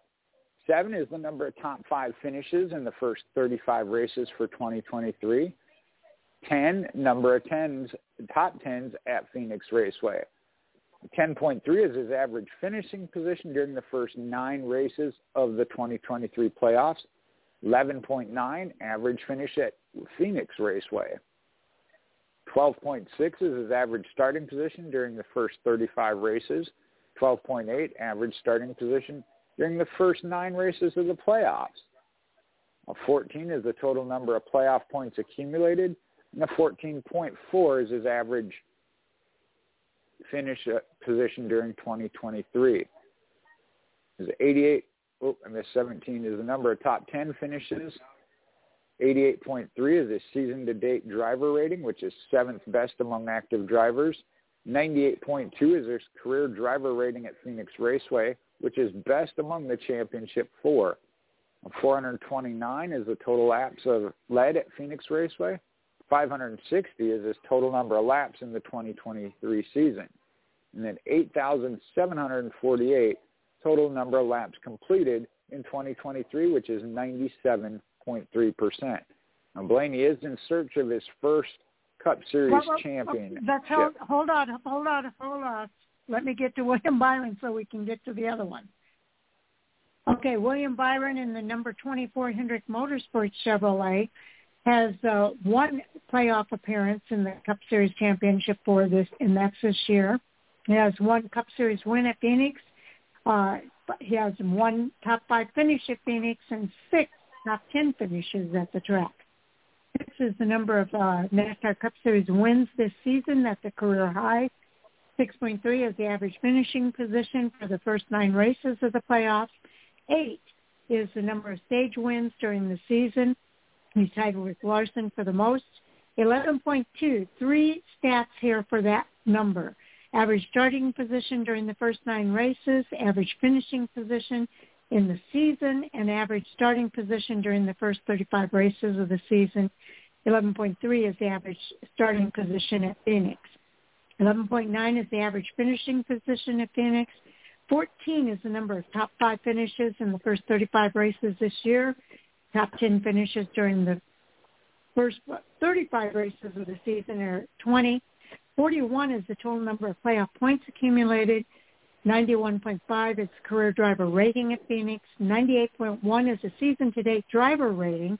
And 921 are the total number of laps led for the season career high, and 8,752 is the total number of laps completed for the season, representing 97.4. Real quick, let's do our last driver, Kyle Larson, and those stats for him. All right. Two is the number of career appearances in the Cup Series championship, as he did in 2021. Four is the number of Cup Series wins in 2023. 6.4 is his average starting position at Phoenix Raceway. Seven, number of top five finishes at Phoenix Raceway. Eight is the number of stage wins during 2023, which was tied for Byron with series most. 10.5 average starting position during the entire season so far. 11 is the number of top 10 finishes at Re- Phoenix Raceway. 11.7 is his average finishing position there. 11.9, that's his average finish during the first nine races of the 2023 playoffs. 14 is the number of top five finishes on the year. And 15.0, his average finishing position. 17 is the number of top tens that he's had on the year. And 24, that's the total number of playoff points he accumulated. Big numbers, 382 is laps led at Phoenix Raceway. 96.4 is his season-to-date driver rating, third best among the active drivers. And 97.7 is his career driving rating at Phoenix Raceway, seventh best among active drivers. 1,127 shows his laps led on the year, and 8,628, the total number of laps completed in 2023 at 96.0%. All right, we're going to head right into NASCAR Hot Topic Sound Off with our Fan4Racing crew, and I'll start introducing everybody. Let's start uh, with Andy Lasky. Welcome to the show, Andy. Hey, good afternoon. How you doing, Sharon? Doing great. Also, we have Mike Orzel on board. Welcome to the show, Mike. Yeah, good afternoon. I guess we got a full house today. I'm glad to be a part of it. okay, and we also have Brian Everly with us. Welcome to the show, Brian. Hey, how's it going? I was already to use the full house line as well, but looks like Mike beat me to that. Yeah, full panel. Looking forward to some fun this morning or this afternoon, depending on where you're at. Oh, Okay, Mike, let's uh, start us off with our first topic. Sure. I'd like to start off with a follow-up that we've got from a topic that we discussed at length on Monday's show. We talked a lot about the reaction to Sheldon Creed and his actions at the racetrack at Martinsville on Saturday and some of the harsh words that were said, particularly by Andy Petree. I'm not a regular watcher of race hub, so if Jay saw the segment, I know he watches the show more regularly than I do. Apparently, Petree uh, was very apologetic about it. Uh, he admitted that he was wrong for what he did on pit road. He said that he was mad at an apparent brake check, and he knew that going into the restart, they both weren't going to make it. He said that once they got the car back to the shop, though, they found that there was a part broken on the number two car, and that's what caused the issue for Creed. It wasn't an intentional brake check, and he didn't slip in the speedy dry like we were speculating on the show as well. Importantly here, he did reach out to Sheldon Creed to apologize, and he said that the best medicine for Richard Childress Racing and for Sheldon Creed is to put the number two in victory lane this weekend and end on a good note. Remember, Sheldon Creed is leaving the team, and this weekend at Phoenix will be the last race for Sheldon Creed in that Richard Childress Racing number two. So some really interesting developments about a pretty spicy story over this past weekend. Okay, Brian, you weren't with us on Monday, so we are anxious to hear your thoughts. yeah, I think um, obviously a little bit maybe just you know heat of the moment stuff coming from you know Petree and Creed, and you know I don't think any of us really know exactly what went down with Creed being able leaving the team this year. If it was his decision, the team decision, a little of both. It, it does seem like maybe something's just been off there um, the back half of the season with them for sure. Um, but you know I think kind of crazy how you think something happened and we all make opinions and judge, and then you kind of find out what the actual story is and, and what actually happened, a, a part breaking on the car. So, you know, kudos to Petree for having to, you know, go on, on TV on the race hub and in front of everyone and admit, hey, man, I, I was wrong. I overreacted. That's obviously probably not something that anyone enjoys doing, but kudos to him for kind of, uh, you know, stepping up and, and, and taking ownership of that there. And I think, you know, just kind of comes down to in the moment. I'm, I'm sure there is frustrations amongst, amongst all of them. And I think, you know, it would be kind of cool to see them go out and win this weekend. But I think, again, just overreaction by by especially on social media. Everyone loves to be fired up and just rip off silly random opinions without really knowing the facts. And I think uh, this is a, a situation where that happened, and we got the true story to kind of come out this week. And you know, Petree stepped up and said, "Hey, man, I, I, I was wrong." So kudos to that. I've always really liked Sheldon Creed since his days at MDM Motorsports or um, back in the ARCA series. So uh, looking forward to him um, some point here, I think they'll probably announce he's going to Joe Gibbs Racing. I'm guessing they're announcing, waiting until after the season's over and, and they get the playoffs out of the way. But yeah, I think uh, really an interesting story. Obviously, probably one of the hot topics of last weekend for sure, and kind of interesting just how that whole thing transpired from you know what it was like Saturday and to throughout the week on Saturday. And was like, oh, I don't think RCR's not going to have Creed in the car, and everyone's just all up in arms. And, and now it's a, kind of a completely different story. So uh, a, a great topic to talk about for sure. Okay, Andy, you were also not with us on Monday night, so I'm anxious to hear what you have to say. I think it all boils down to emotions. Um, you know, we as race fans get emotional sometimes in the heat of the moment during a race when we watch it. Can only imagine how people that work for these race teams feel as well. I think I've always respected Andy Petree. I still do. Um, as a as a person that's been in the sport a very long time. So to me, I just chalk it up as you know emotions immediately following an on track incident and a chance at a final four spot that that evaporated in the late stages of that race. You know, they had a chance to win, it didn't happen. So obviously, there's going to be some frustration there. Um, I think, and, and the same can be said for Richard Childress too. He was quoted as saying that Sheldon, you know, wasn't one of the smartest people he's had behind the wheel, and I'm not going to say exactly what he said because it was pretty pretty crappy of Richard to say that. My only response to that was, I think he's forgotten the long list of some other drivers he's had in the past because I don't think Sheldon Creed is by any means the worst driver he's had drive for that team. So um, it's just heat of the moment. That's all it is. And hopefully, like Andy Petree said, they can go out and end on a high note this weekend um, before Sheldon moves on to uh, greener pastures. Okay, Jay.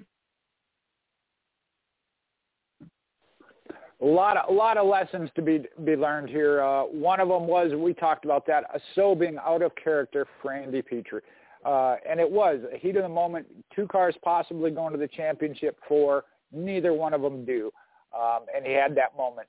But we knew what kind of a person he was, and he displayed it again. Class act as a person and as a leader.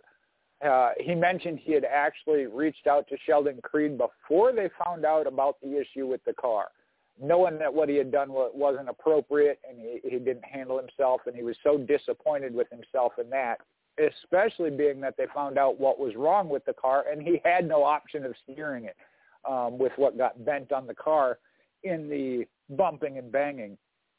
Um, second life lesson there that I take from it is – make sure you have all the information before you make any kind of decision. I know we all react out of emotion. I am guilty of that. Would never try and deny it.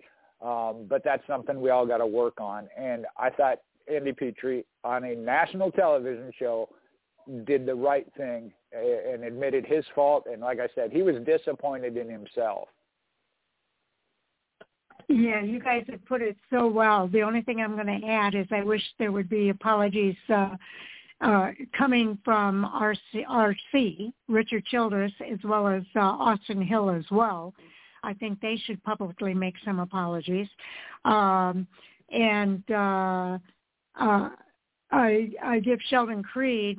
Um, I know he he handled it as well as he could be handled. I think, given the circumstances. So I think we were all right in a lot of respects. We didn't see that he did anything wrong. And uh, I think a lot of other folks saw the same thing that we saw. So, Mike, I'm curious to know what your thoughts are. Look, anybody who's been married for any length of time knows the three hardest words for a man to say is "I was wrong." Right. So I've really got to respect Andy Petree for that, for coming up, especially it's one thing to do it in private, go to Sheldon off offline and say, "Hey, man, I was I was off I was over the line. I said some things I shouldn't have said." But the fact that he was willing to go on Racing Hub and publicly say it and, and say what he did, I've got to give him a lot of credit for that. But at the same time, you can't unring that bell. Not just Andy Petree, but Richard Childress Racing in general. You can't unring that bell.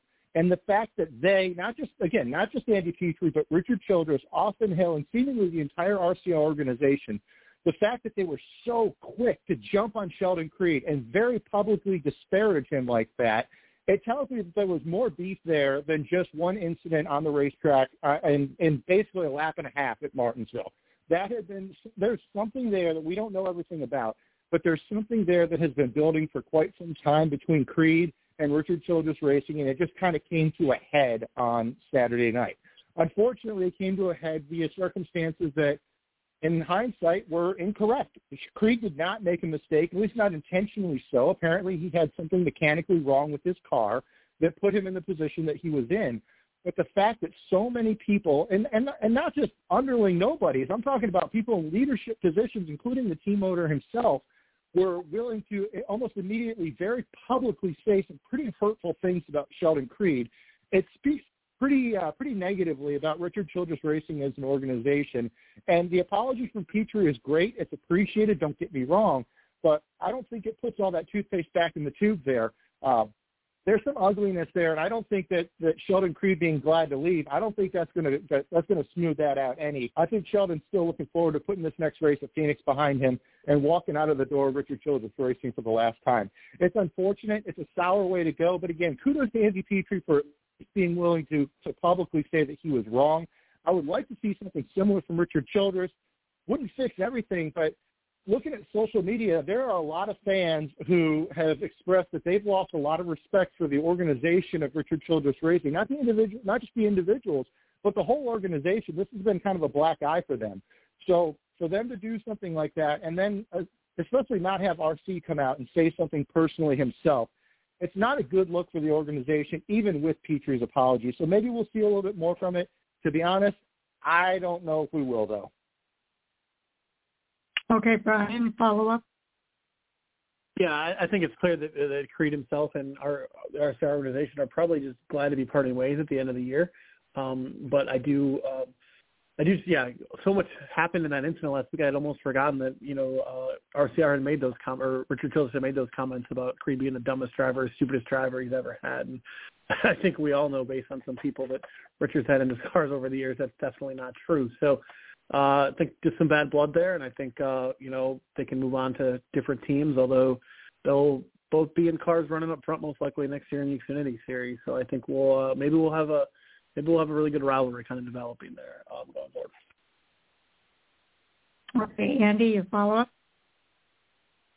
Yeah, I, I, you know, I think I was also taken aback by the immediate blame towards Sheldon um, by not just Andy but also Richard Childress.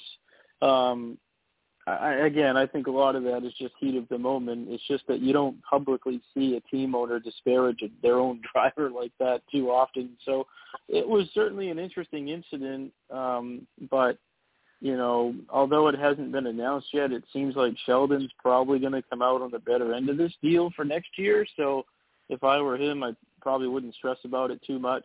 Uh, I think he's got a lot to look forward to there.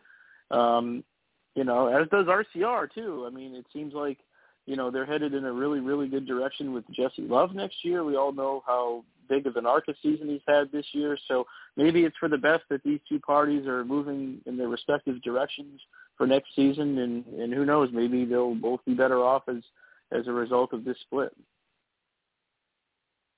Jay, your follow up. Yeah, I think the other one that has to get uh, a, good amount of kudos is Sheldon Creed himself. Uh, even with what came at him, um, you know, obviously his own frustration of not making it and, and what happened when things came at him, he expressed his defense and his position and a little bit of frustration. But you heard him say it. I'm going to go out at Phoenix. I'm going to do what I can for this team. I am leaving this team, but I'm going to do my best to finish out with them. You never heard the retaliation um, comments. His frustration was just the fact of the situation. And I know Mike was saying of you can't unring that bell, but there's a huge difference in character. Yes, that was out of character for Andy Petree, but he immediately made amends.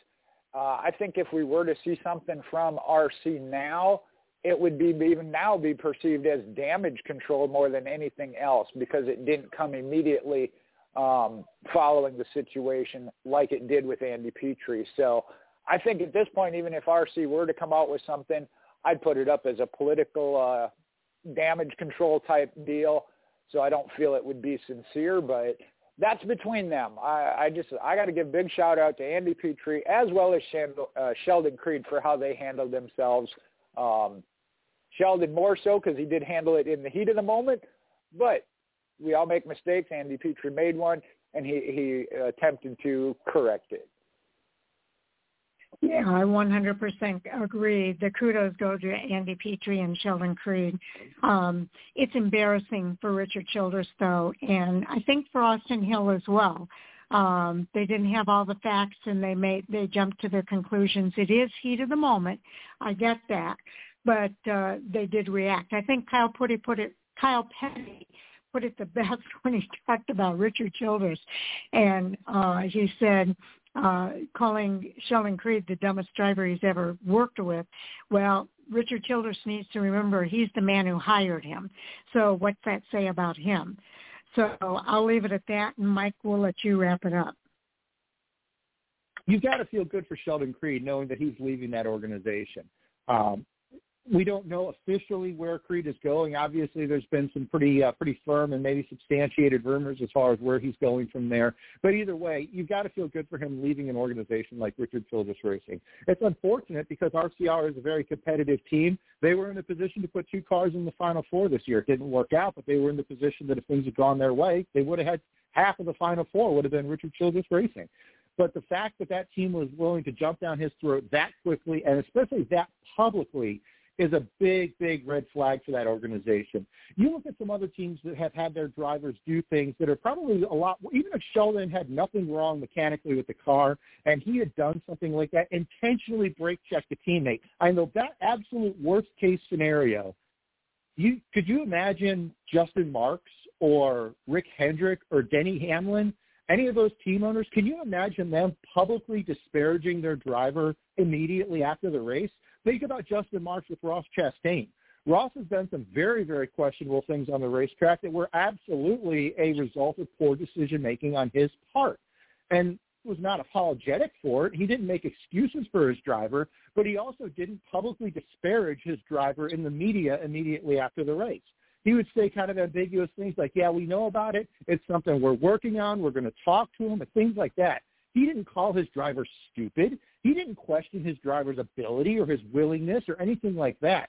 So I think that's a big character problem at Richard Childress Racing that not just RC, but other members of the organization, their other driver, uh, Andy Petree, uh, et cetera, were very public in their criticism and personal criticism, like personal attack kind of things against their driver who was just racing to put their car in the championship four.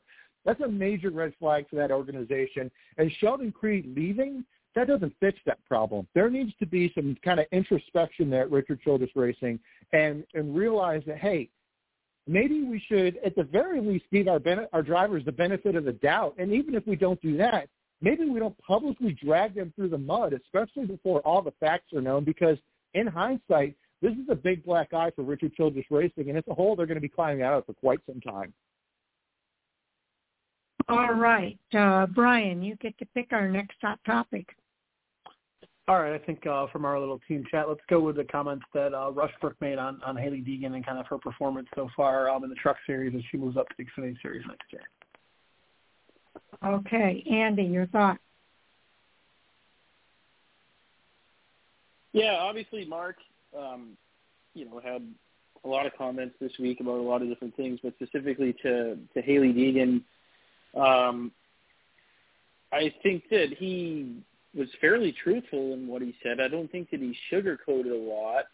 My only concern, I guess, is you know basing optimism off of one race result. But the fact is that Xfinity Series race she did um, was last year at Las Vegas in what was effectively a Stewart-Haas car, and she did pretty respectable. I think it was like 13th or something like that. So I guess that's where their optimism lies. Um, I, to be honest with you, can't even try to speculate what next year is going to be like. Um, she's with AM Racing next year, which is kind of a B level Ford team, not an A level team. So I, I don't know. Like, I mean, the Truck Series, as Mark put it, really hasn't gone. I think the way they hoped. There have been some some bright spots here and there, but an overall disappointment. Um, you know, I think is probably the best way I would describe her Truck Series tenure. So we can all hope for the best. Um, for next year. Um, but it's really hard for me to say how it's going to go. I don't know. You know, I guess I guess only time will tell. And you know, this time next year we can come back and revisit how her rookie season is. But you know, I can already, you know, I can already look ahead and, and tell you that there will be people that will call a disappointing season next year because of the fact she was a rookie. So the the excuses are already lined up for the the next year and the year after. So I don't know. I I've had a lot of high hopes for Hailie since she came into the sport. Um, I want her to do well. I think that it's important she does well, but it's been a struggle, you know. And I, I, I got to give Ford a lot of credit, though. They have stuck with her, and they are continuing to stick with her, and obviously see something that I don't. So I guess that's really all that matters is what Ford thinks, since they're the ones footing the bill. So we'll see what happens. But I, it's really hard for me to say how she's going to do next year. All right, that puts Mike up. Did uh, did Jay get to go this round, or am I before Jay? I don't want to cut him. Oh, Jay, go, Jay, go, go, ahead. ahead. Mike. No, oh, okay.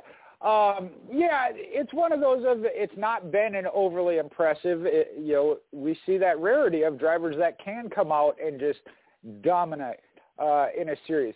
I think what they're looking at is the fact of the difference between the Truck Series and Xfinity, and just like between the Xfinity and Cup. And I know I go back a ways back in history when they talk about drivers like Jimmie Johnson that really didn't do anything in the Xfinity, but look at what he did in Cup. So I think that's where they're giving that opportunity to Hailie Deegan. Um, and you're right. Uh, he didn't uh, didn't try and sugarcoat what's what's happened so far they're well aware of it and they're not going to try and deny that. But I tie it back to uh, talking about the previous topic with, with a handle how you handle a driver.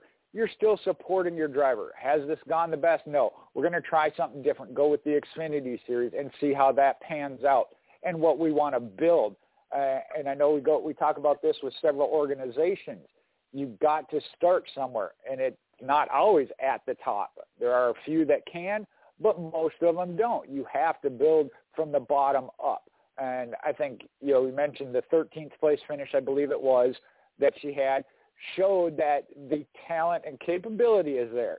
So it's a matter of sustaining that and building upon it to make it better. Okay, now Mike. the phrase that I like to, to use with this is uh, bloom where you're planted. And that's my biggest concern with Deegan is she has not bloomed where she has been planted. Uh, she had, I believe, two seasons in the number one truck and then uh, one season now in the ThorSport number 13. And realistically, over the course of her three seasons in the truck series, there really hasn't been any improvement. Um, it's been flatline. She hasn't done substantially worse, but the problem is with three years of experience in this series, she hasn't done better either. Now you could chalk that up to well, maybe her driving style isn't compatible with the truck series or, or the equipment. I don't think you can say that ThorSport equipment isn't good enough to give her the opportunity to be successful. So you really can't even blame the equipment, especially not this year. But the fact that her performance and the results have been more or less flat for all three seasons in the truck series is probably my biggest concern there. If she had gone to, to DGR and started in the lower 20s and then worked her way up to being regularly in the top 15 and then worked her way up into being in the top 10 at ThorSport, even if she didn't get any wins, that consistent improvement would have given me a whole lot more optimism for Hailie Deegan going in as opposed to her three-year tenure in the truck series where she has been a middle-of-the-pack truck for all three of those years. She has some bright spots and she has a lot of low spots.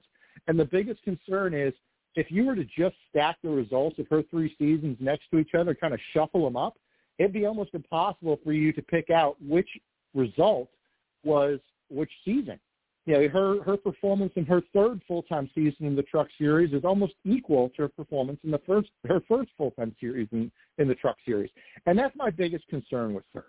If she gets over to the Xfinity Series and does well at AM Racing, great. I, I mean, I think we all want to see a female driver be successful at NASCAR. It would mean a lot for our sport, for the publicity for it, for the outreach, et cetera. But it's got to be organic. It's got to be based on her performance, not about her marketability, not about her social media presence, not about anything that has to do with off-the-track stuff. It has to be on her performance. We saw with Danica Patrick where a middle-of-the-road performing driver was pushed extremely hard just by virtue of being a female driver.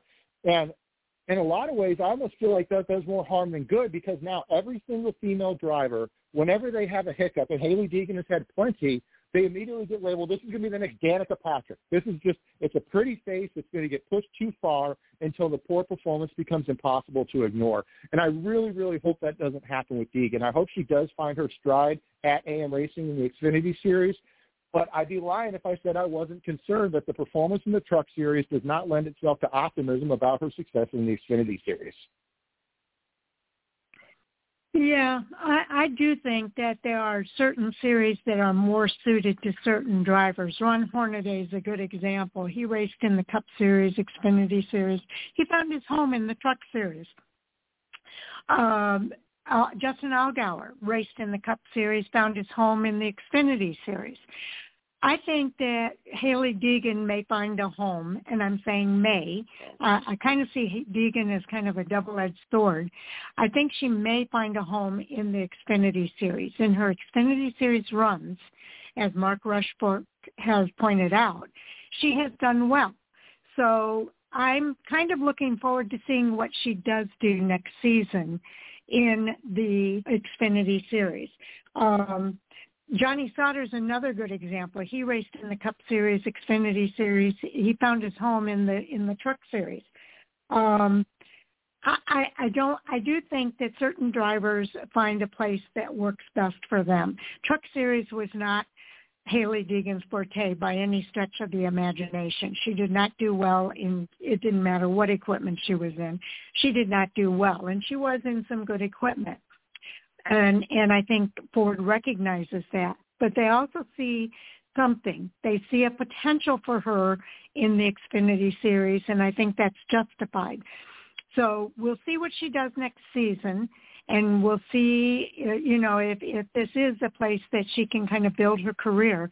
But I think the double-edged sword for Hailie Deegan is she has for me anyway, I think back to some of the races that she won in the ARCA Menards series, uh, where she kind of knocked some of her competitors out of the way. It created headlines and a lot of chatter, but it didn't it didn't gain her any respect as a driver. So I'm hoping that when she comes into the Xfinity series that that's not the way that she tries to find her success.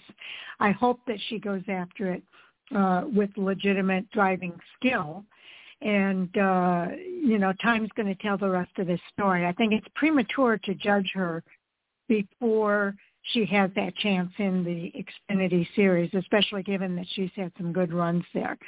So we'll see what happens and how the rest of the story unfolds. Brian, what is your thought?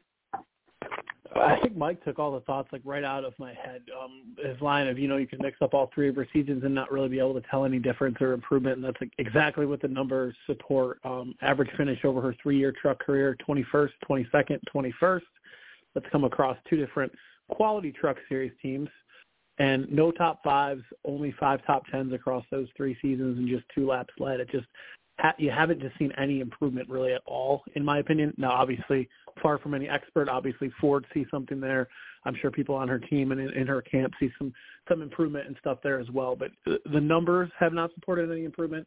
I don't really think she should be moving up, and I don't really think that AM Racing, unless they're going to have some stark improvement from prior years, is going to be a, a solid enough team for her to see that level of success in the Xfinity Series next year. So I think it's too soon. I do appreciate, you know, Rushbrook being, you know, fairly transparent, at least in his comments, of saying, you know, her performance isn't what we expected. I think that's good. Sometimes you just hear, you know, a lot of PR speak when it comes to these things, and I think he's at least giving some honest feedback, and uh, it'll be something to see. And I think, you know, Mike also said it best again. I think we all want to see a female be successful. It's just, I think you continue to push push them along, and, and it's not the right fit. So um, I guess we'll see, and uh, that's going to be a storyline to look look at in the Xfinity Series season in 2024.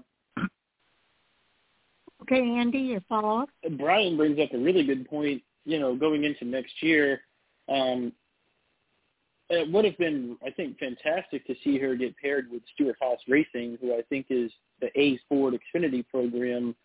Um, I hope that AM Racing has done or will do some things in the off season to give Hailie a fighting chance. I think that's really the concern that I have is is I kind of look at her situation for next year and I go, Oh man, because like Brett Moffitt is an insanely talented race car driver that has made a difference everywhere he's gone. And I think his expectations fell short this year. Um, he drove for AM Racing full time in the 25 car, and I expected that team with him to be more of a contender to win, and they just hadn't done that. So I'm hoping that some stuff changes in the off season that gives Hailie that chance because if you're going to go do this, you want to see her have that chance. And I think that if they had said Hailie Deegan will drive the Stewart-Haas 98 next year, I would have thought, okay, that's good. You know, she's got a fighting chance to go into this with the right people and the right resources.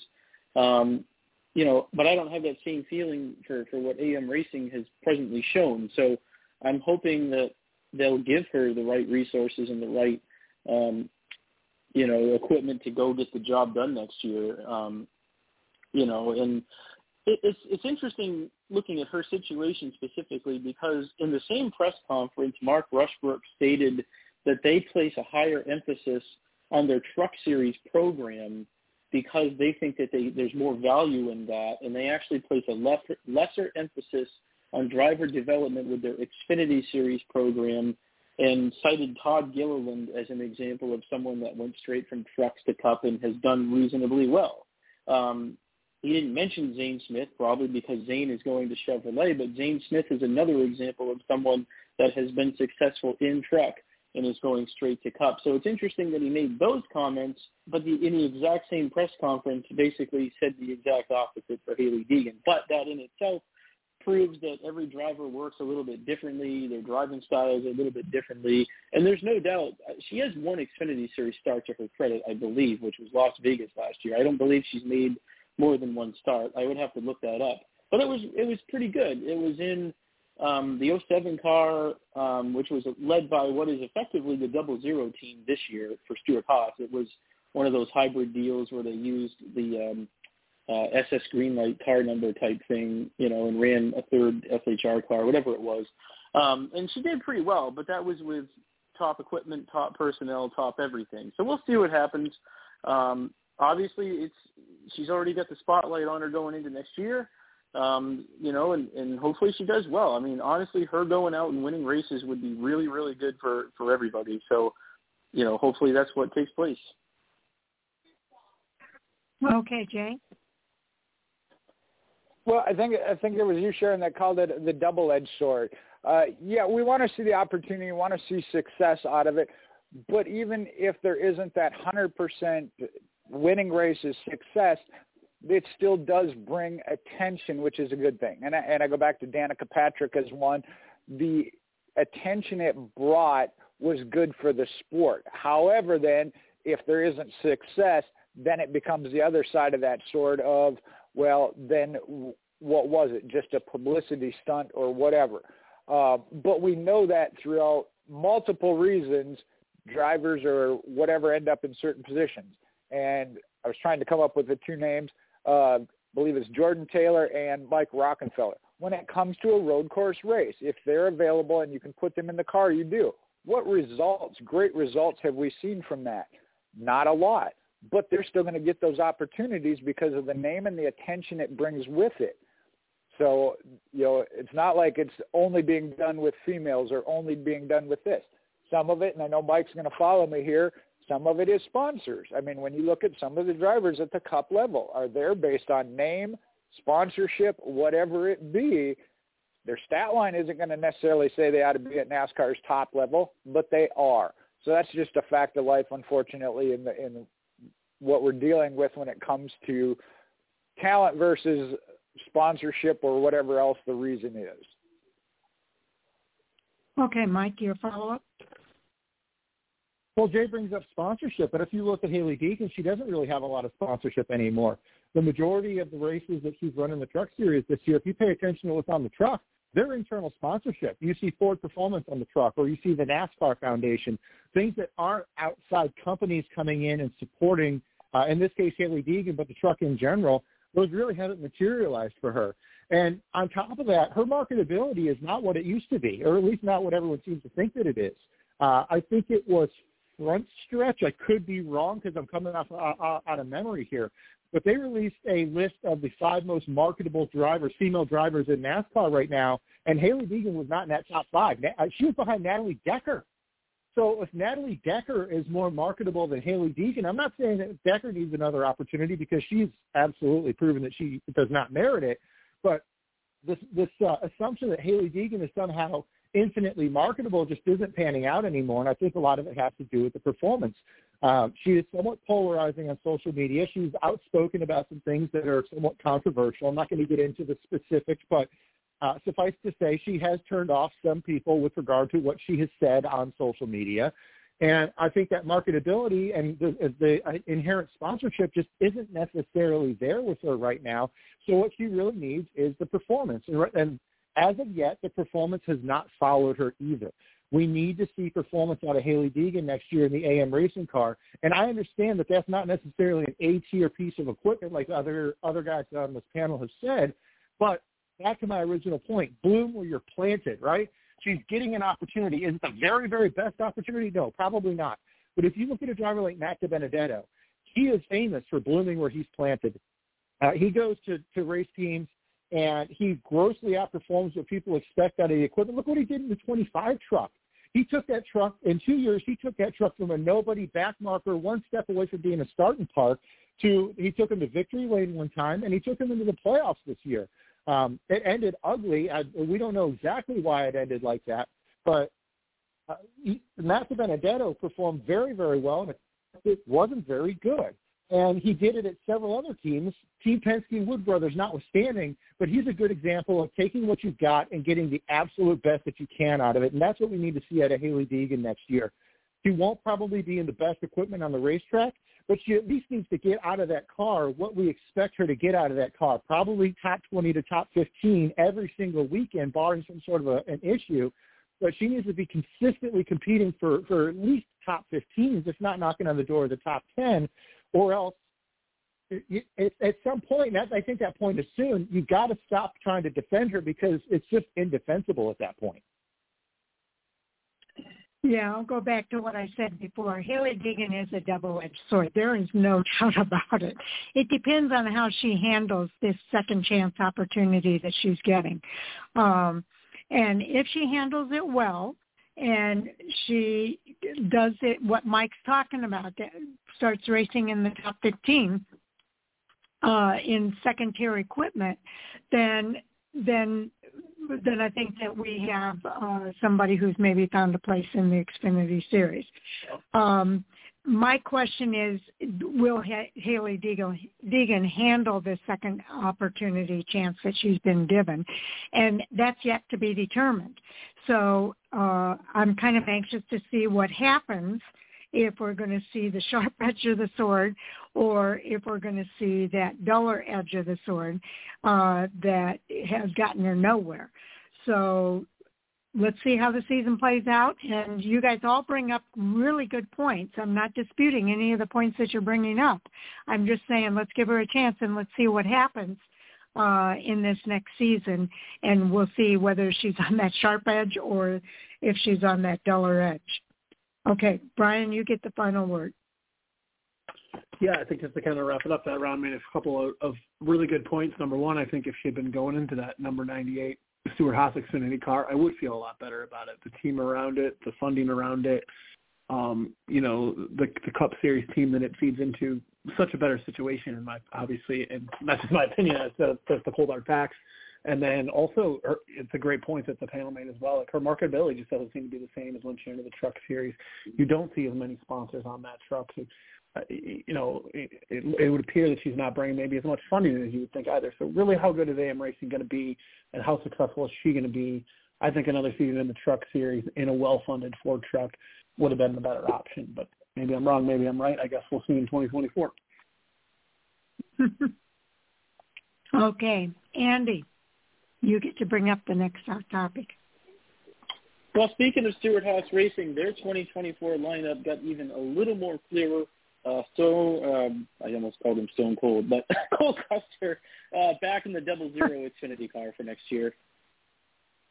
Okay, Jay, your thoughts? Well, that's what that was the topic I was looking to bring up before we ended the show. Uh, the Hailie Deegan one didn't bring up enough controversy, so we'll bring up this one. Uh, it's been heavily rumored of who's going to go into the number 10. We finally got word that Aric Almirola is not returning. Still left the door open then as to who, Cole Custer being one possibly to return to the Cup Series, and has shown, uh, Sharon, this might be one you, you talked about, of finding a home in the Xfinity Series. Uh, two victories that came on the road, as we talked about in the preview show, but in uh, championship contention yet again uh, as he has come back to the Xfinity Series. So maybe that's the direction they feel that Cole Custer is in that position of that's his home is the Xfinity Series. I really thought he would have at least been up in consideration for returning to the Cup Series. Again, I'm not in the inner workings and sponsors and contracts and all that, but it was officially announced that he would be back in the double zero. We all kind of assumed it, uh, being that it hadn't gotten word that he was moving up so I'm happy to see it. Uh, I hope he's in championship contending uh, form again next year, and we got to see this weekend as far as where he even ends up this year. But he definitely can thrive in the Xfinity Series. Whether or not we see him move to the Cup or go to another team later on in, in the Cup and get that opportunity, don't know. But he can in the Xfinity Series. We saw that when he was getting ready to leave. He was part of the big three of the Xfinity Series at the time had a three-year span in the Cup, got one win, but was nothing spectacular. Again, a lot of different reasons you could say the direction of the company, the direction of the manufacturer, whatever it be.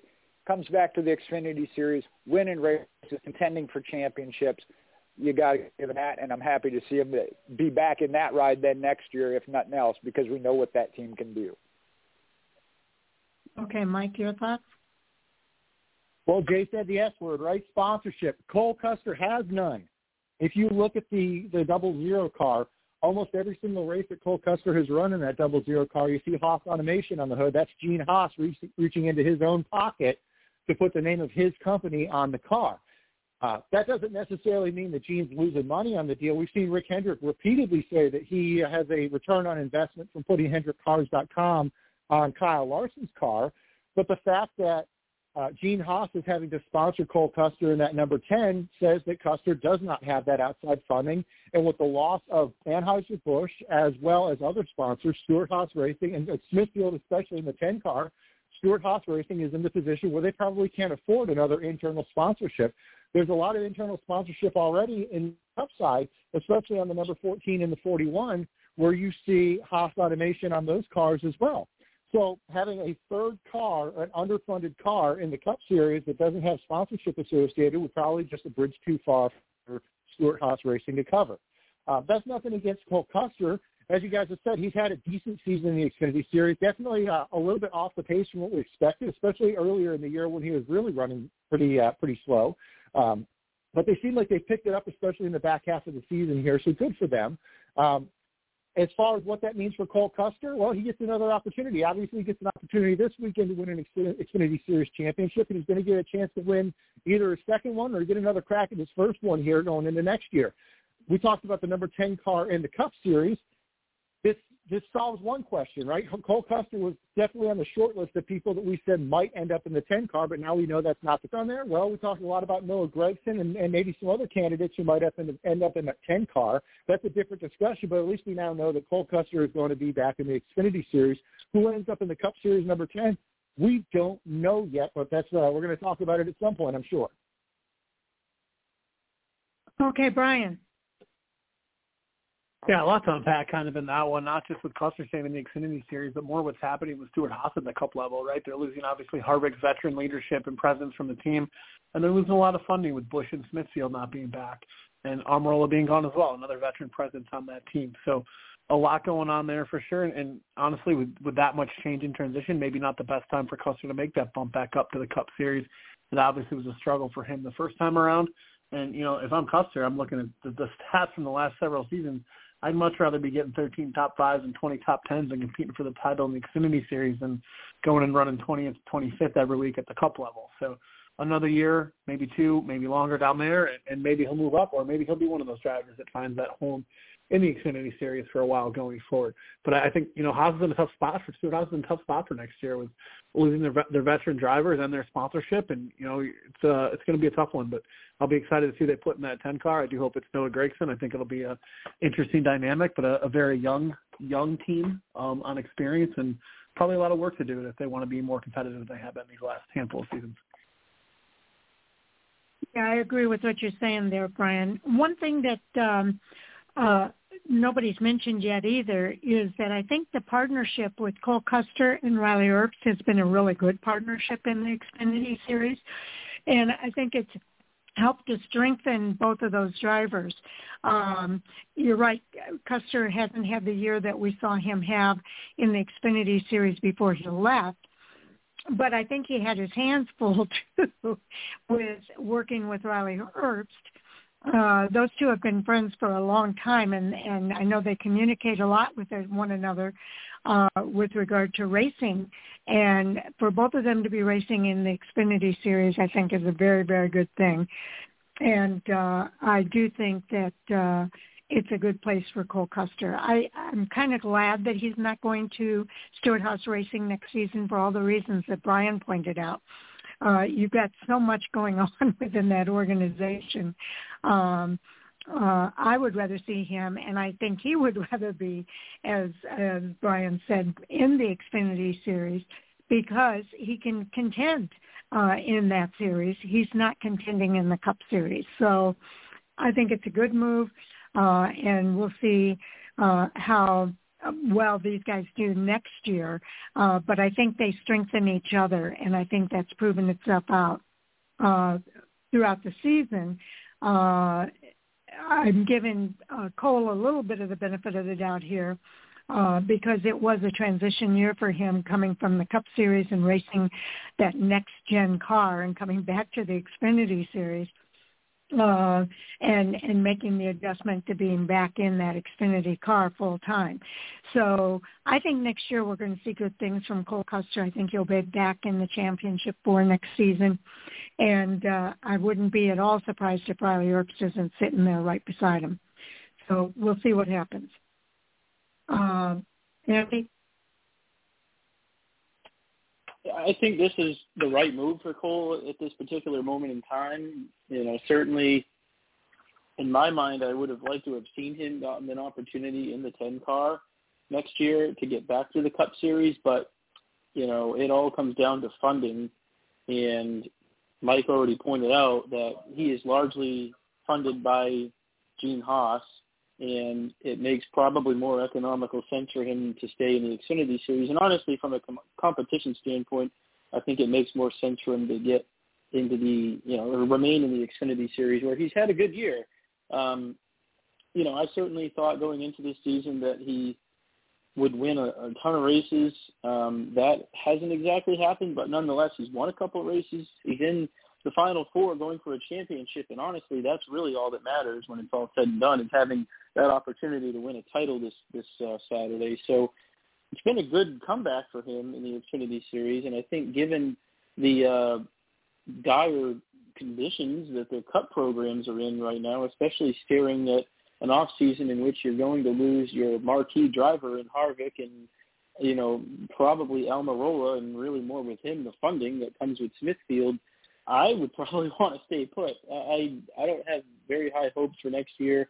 I guess we'll see what happens. Um, the only thing I'll say about Gragson is that I think he has sponsors, and that's probably why he's going to go into the 10 car. You know, and I think obviously SHR needs to fill some voids with the loss of Anheuser Busch. I have in, in Smithfield two big sponsors that are set to leave after this season, so um, you got to do what you got to do to to pay the bills, and you can see why they would do that. Um, but yeah, as a as a Briscoe fan going into next year, I I don't know. I've already surrendered my white flag on this season. I've, I've, I'm pretty checked out, to be honest. And you know, I haven't even watched the last couple race weekends. I'm just looking forward to getting this over with and, and seeing what next year brings. Oh, okay, Jay, your follow up. Well, two things. This is one I look at of we've seen it with John Hunter Nemechek, um, go, stepping out of the Cup Series, go back to the Truck Series, and then the Xfinity Series. What he did for his career by doing so, we're kind of seeing that with Cole Custer. You know, the question was whether or not he could win. He only had the one race in the three-year stint. That came in his rookie year. Showing back, going back and winning races, being part of the championship for the confidence level and everything else that brings with it. The other is, and I compare this to Kaulig racing of it's not just Stewart-Haas Racing Cup Series team. They have an Xfinity Series program as well. What's best for the organization? Sharon, you kind of hit on it of what Cole Custer and Riley Herbst have built together. I mean, you look at the the improvement um, in what we've seen from Riley Herbst. So I think as an organization of Stewart-Haas Racing, um, it fits well. Now, is that the ideal situation? Again, that you know, every driver, if you're in in racing, that's the the goal is to get to and be in the cup level. But there are times when you need to take that step and you know, I see it as, as Sharon. You talked about it, Justin Allgaier. I mean, that's that's where they found their home, or ones that did in the Truck Series. Maybe that is where he is best suited. We'll have to wait and see what the future holds. But at least for right now, and Brian is the one that brought up a couple of things of you know at this point moving back up to the Cup Series, it'd almost be starting back over at ground zero like he did when he came in to begin with. So being in the Xfinity Series probably is the best uh, situation for him right now. Mike? I think in terms of competitiveness relative to the other teams on the racetrack, Stewart-Haas Racing's Xfinity Series program is in a far, far better position than their Cup Series program right now. So if I'm Cole Custer, I'm kind of with uh, with Brian and Jay there, where I'm not upset about being stuck in potentially race-winning, championship-winning equipment in the Xfinity Series versus the Cup Series teams that I think most objective observers are looking at as, as they would consider a good year to end up in the top 20, I think, for uh, for most of those, if not all of those Stewart-Haas Racing Cup Series cars. So uh, Custer staying in Xfinity Series is probably the better way to go to keep his name out there because if he ended up in a Cup Series car in the number 10 or, or otherwise, he immediately throws his name back in into the hat and it's inevitable that there will be certain people saying, well, he flunked out of the Cup Series once and got fired, and he's coming back and he's failing again. And I don't know that that would necessarily be fair to Custer either. Uh, it's it's well documented that Stewart-Haas Racing on the Cup Series side has had a very weak season, and they're not exactly moving in the right direction unless they make some serious changes this off season. So for Custer to stay in the Xfinity Series and presumably remain successful in the Xfinity Series, I think that's going to go a lot further for preserving his brand and building that back up. So when Stewart-Haas Racing or another competitive team is in need of a driver, they've got this hot Xfinity Series driver with Cole Custer, who has had another successful year, assuming 2024 goes his way. But he's got his name out there uh, and untainted by a poor year performance that seems inevitable with Stewart-Haas Racing next year. So yeah, everyone wants to get the cup, the notoriety, the money, et cetera. I'm sure is much, much better in cup. But at the same time, given the position that Stewart-Haas Racing is in, it's probably a better move for Custer just to stay in Xfinity and weather the storm. Okay, Brian, your follow-up? I think we hit on pretty much all the points. I just, uh, as we go around and talk about it, I'm, I'm kind of just bummed for the situation at Haas right now. Um, like you mentioned, I'm a big Briscoe fan and supporter as well since covering him in his ARCA days, and uh, I think it's going to be a struggle for them again in 2024. So uh, try to may, may not beat about it, but I think uh, they have a lot of work ahead of them to to get themselves back up to the, the level that they were once at. Yeah, I'm a Briscoe fan too. As you guys know, we followed Briscoe, you know, from his uh, K&N ARCA days, and uh, I, I I really like Chase Briscoe. He's one of the drivers that have said, if you ever need somebody on the show, I I'm okay coming back because I like being on your show.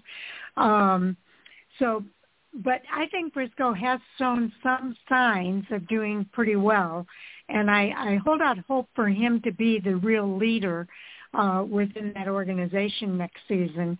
Um, uh, we'll see what happens, but I, I think he's got the right temperament for it.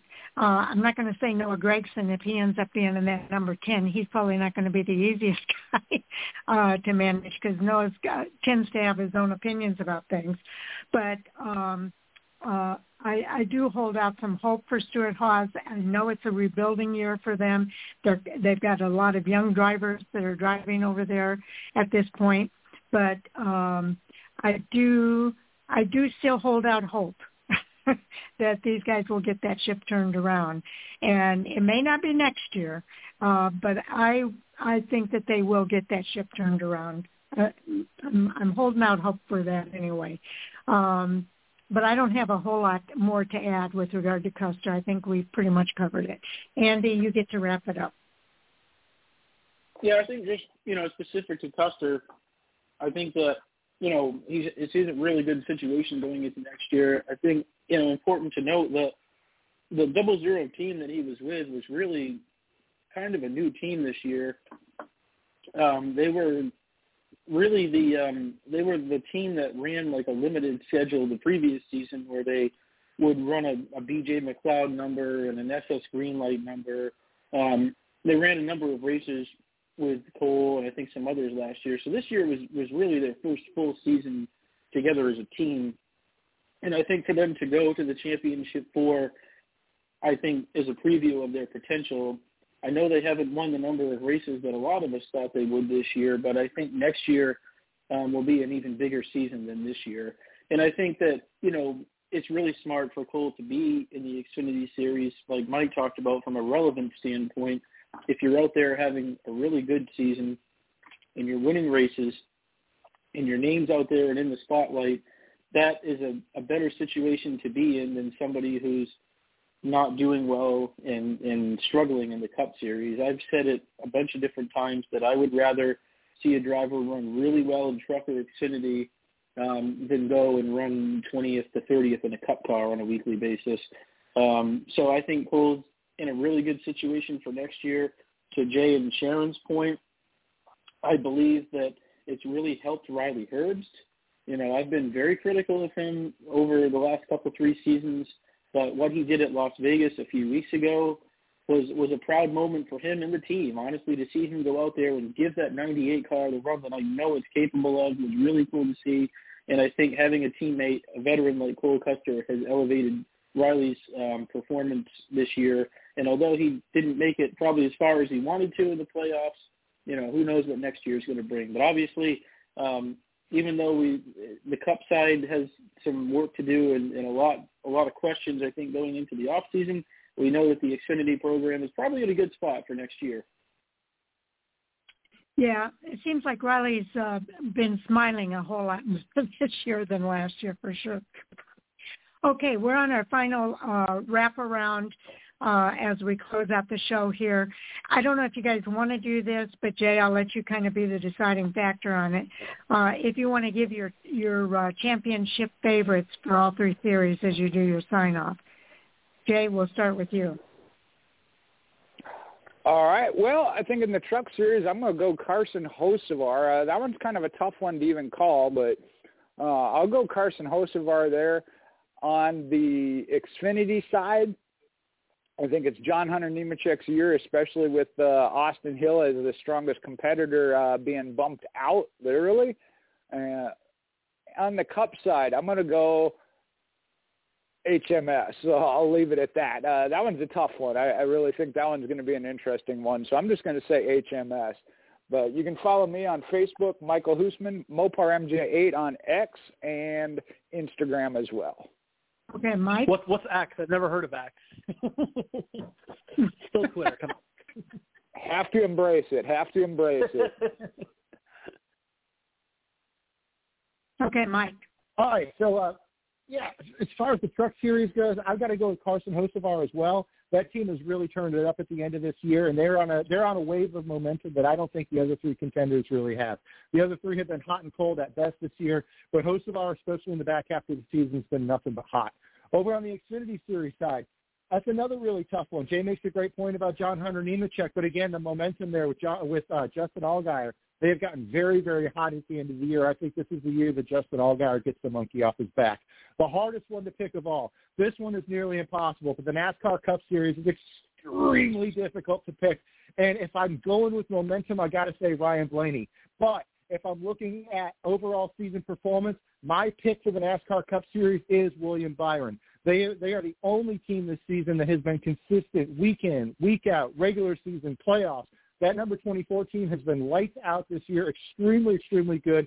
Uh, if, if if the good side is Kyle Larson and the number five team shows up, Kyle Larson's a two-time champion. But if the bad side shows up, he finishes dead last like he did at Homestead. William Byron has the consistency. I think William Byron becomes the third active champion driving for Rick Hendrick at the end of this weekend.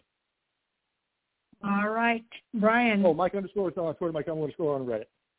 Oh, I'm sorry. I say that again, Brian, Mike. Give Yes, us uh, your Mike handle underscore again, is on Twitter. Mike double underscore O on Reddit. I almost forgot about it.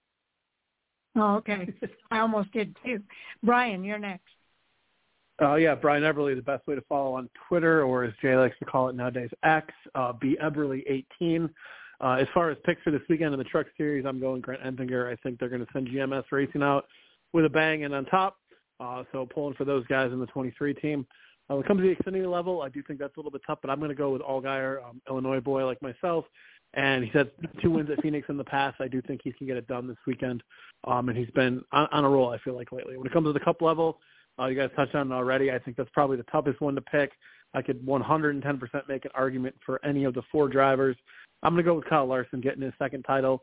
Uh, again, very hot and cold, but I think they're going to be hot on Sunday, and I think they're going to get it done at the same time. William Byron's probably been the best driver statistically throughout the season, and Bell and Blaney are great on those short flat tracks as well. So I think uh, any of those guys can win, and I think it'll be a, a lot of fun to watch. I hope we get a great race and and no controversy um, on Sunday. I just want to see a great race, and and may the best of those four guys win.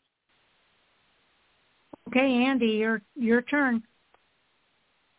I think in the Truck Series, um, it'd be so cool to see Grant Enfinger do it. Um, only from the standpoint of that team is going away after this weekend.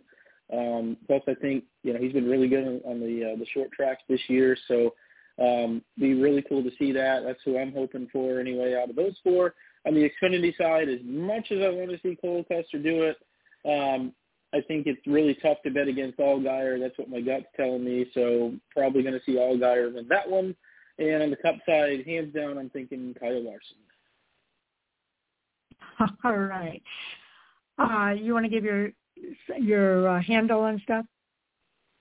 Uh, yeah, CB1410 on uh, Twitter, also known as X or whatever you choose to call it. Okay. Always Twitter to me. It is uh, Fan4Racing site and uh, Fan4Racing blog and radio on Facebook as well as our website. Uh, for me, uh, I with, I'm with you guys. I'd love to see Enfinger win it, but I think Hocevar has a lot of momentum on his side right now, and uh, I'm gonna I've, I'm picking Hocevar for this weekend. If in, I'd be happy with any of them winning it, to be honest with you. Same thing in the Xfinity Series. I'd be happy for any of them to win it, but I'm going to go with the Illinois guy too, Brian. I'm going to go with Allgaier. Uh, I'd love to see him win that championship. It's been a long time coming, and uh, I think he gets it done this weekend.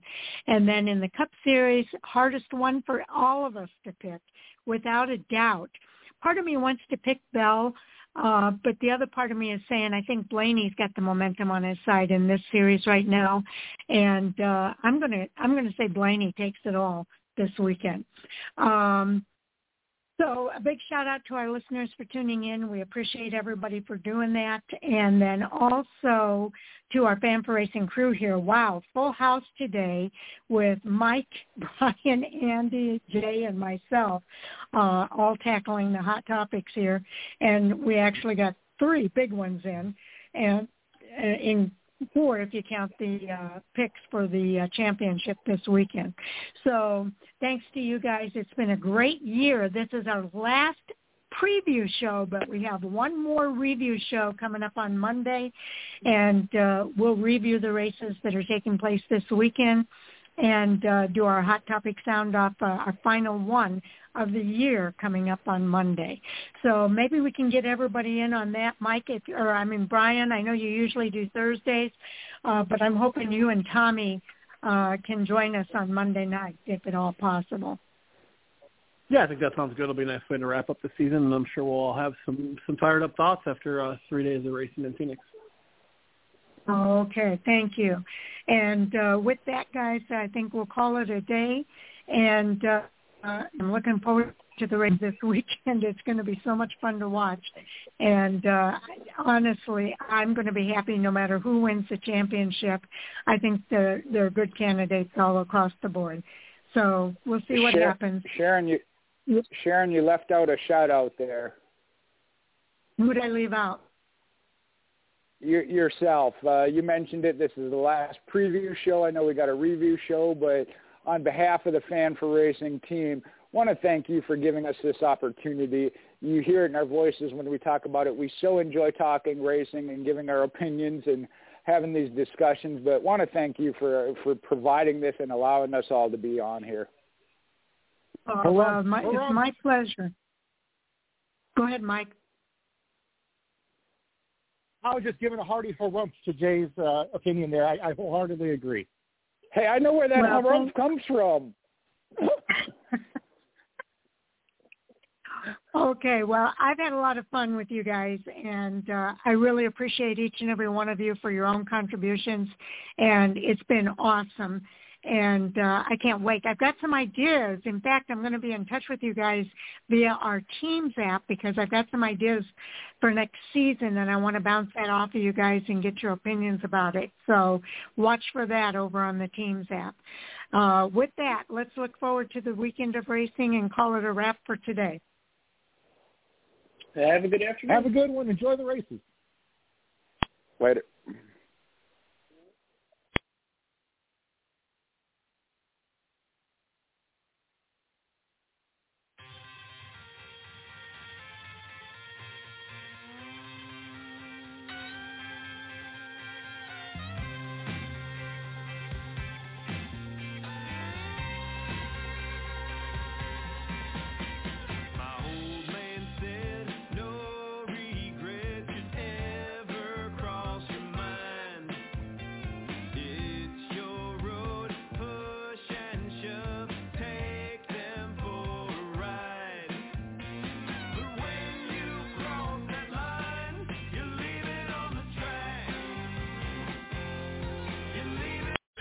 Into the world of power, loyalty, and luck. I'm going to make him an offer he can't refuse. With family, cannolis, and spins mean everything. Now, you want to get mixed up in the family business. Introducing The Godfather at ChumbaCasino.com. Test your luck in the shadowy world of The Godfather slot. Someday, I will call upon you to do a service for me. Play The Godfather, now at ChumbaCasino.com. Welcome to the family. VGW Group. No purchase necessary. Void where prohibited by law. See terms and conditions. 18 plus.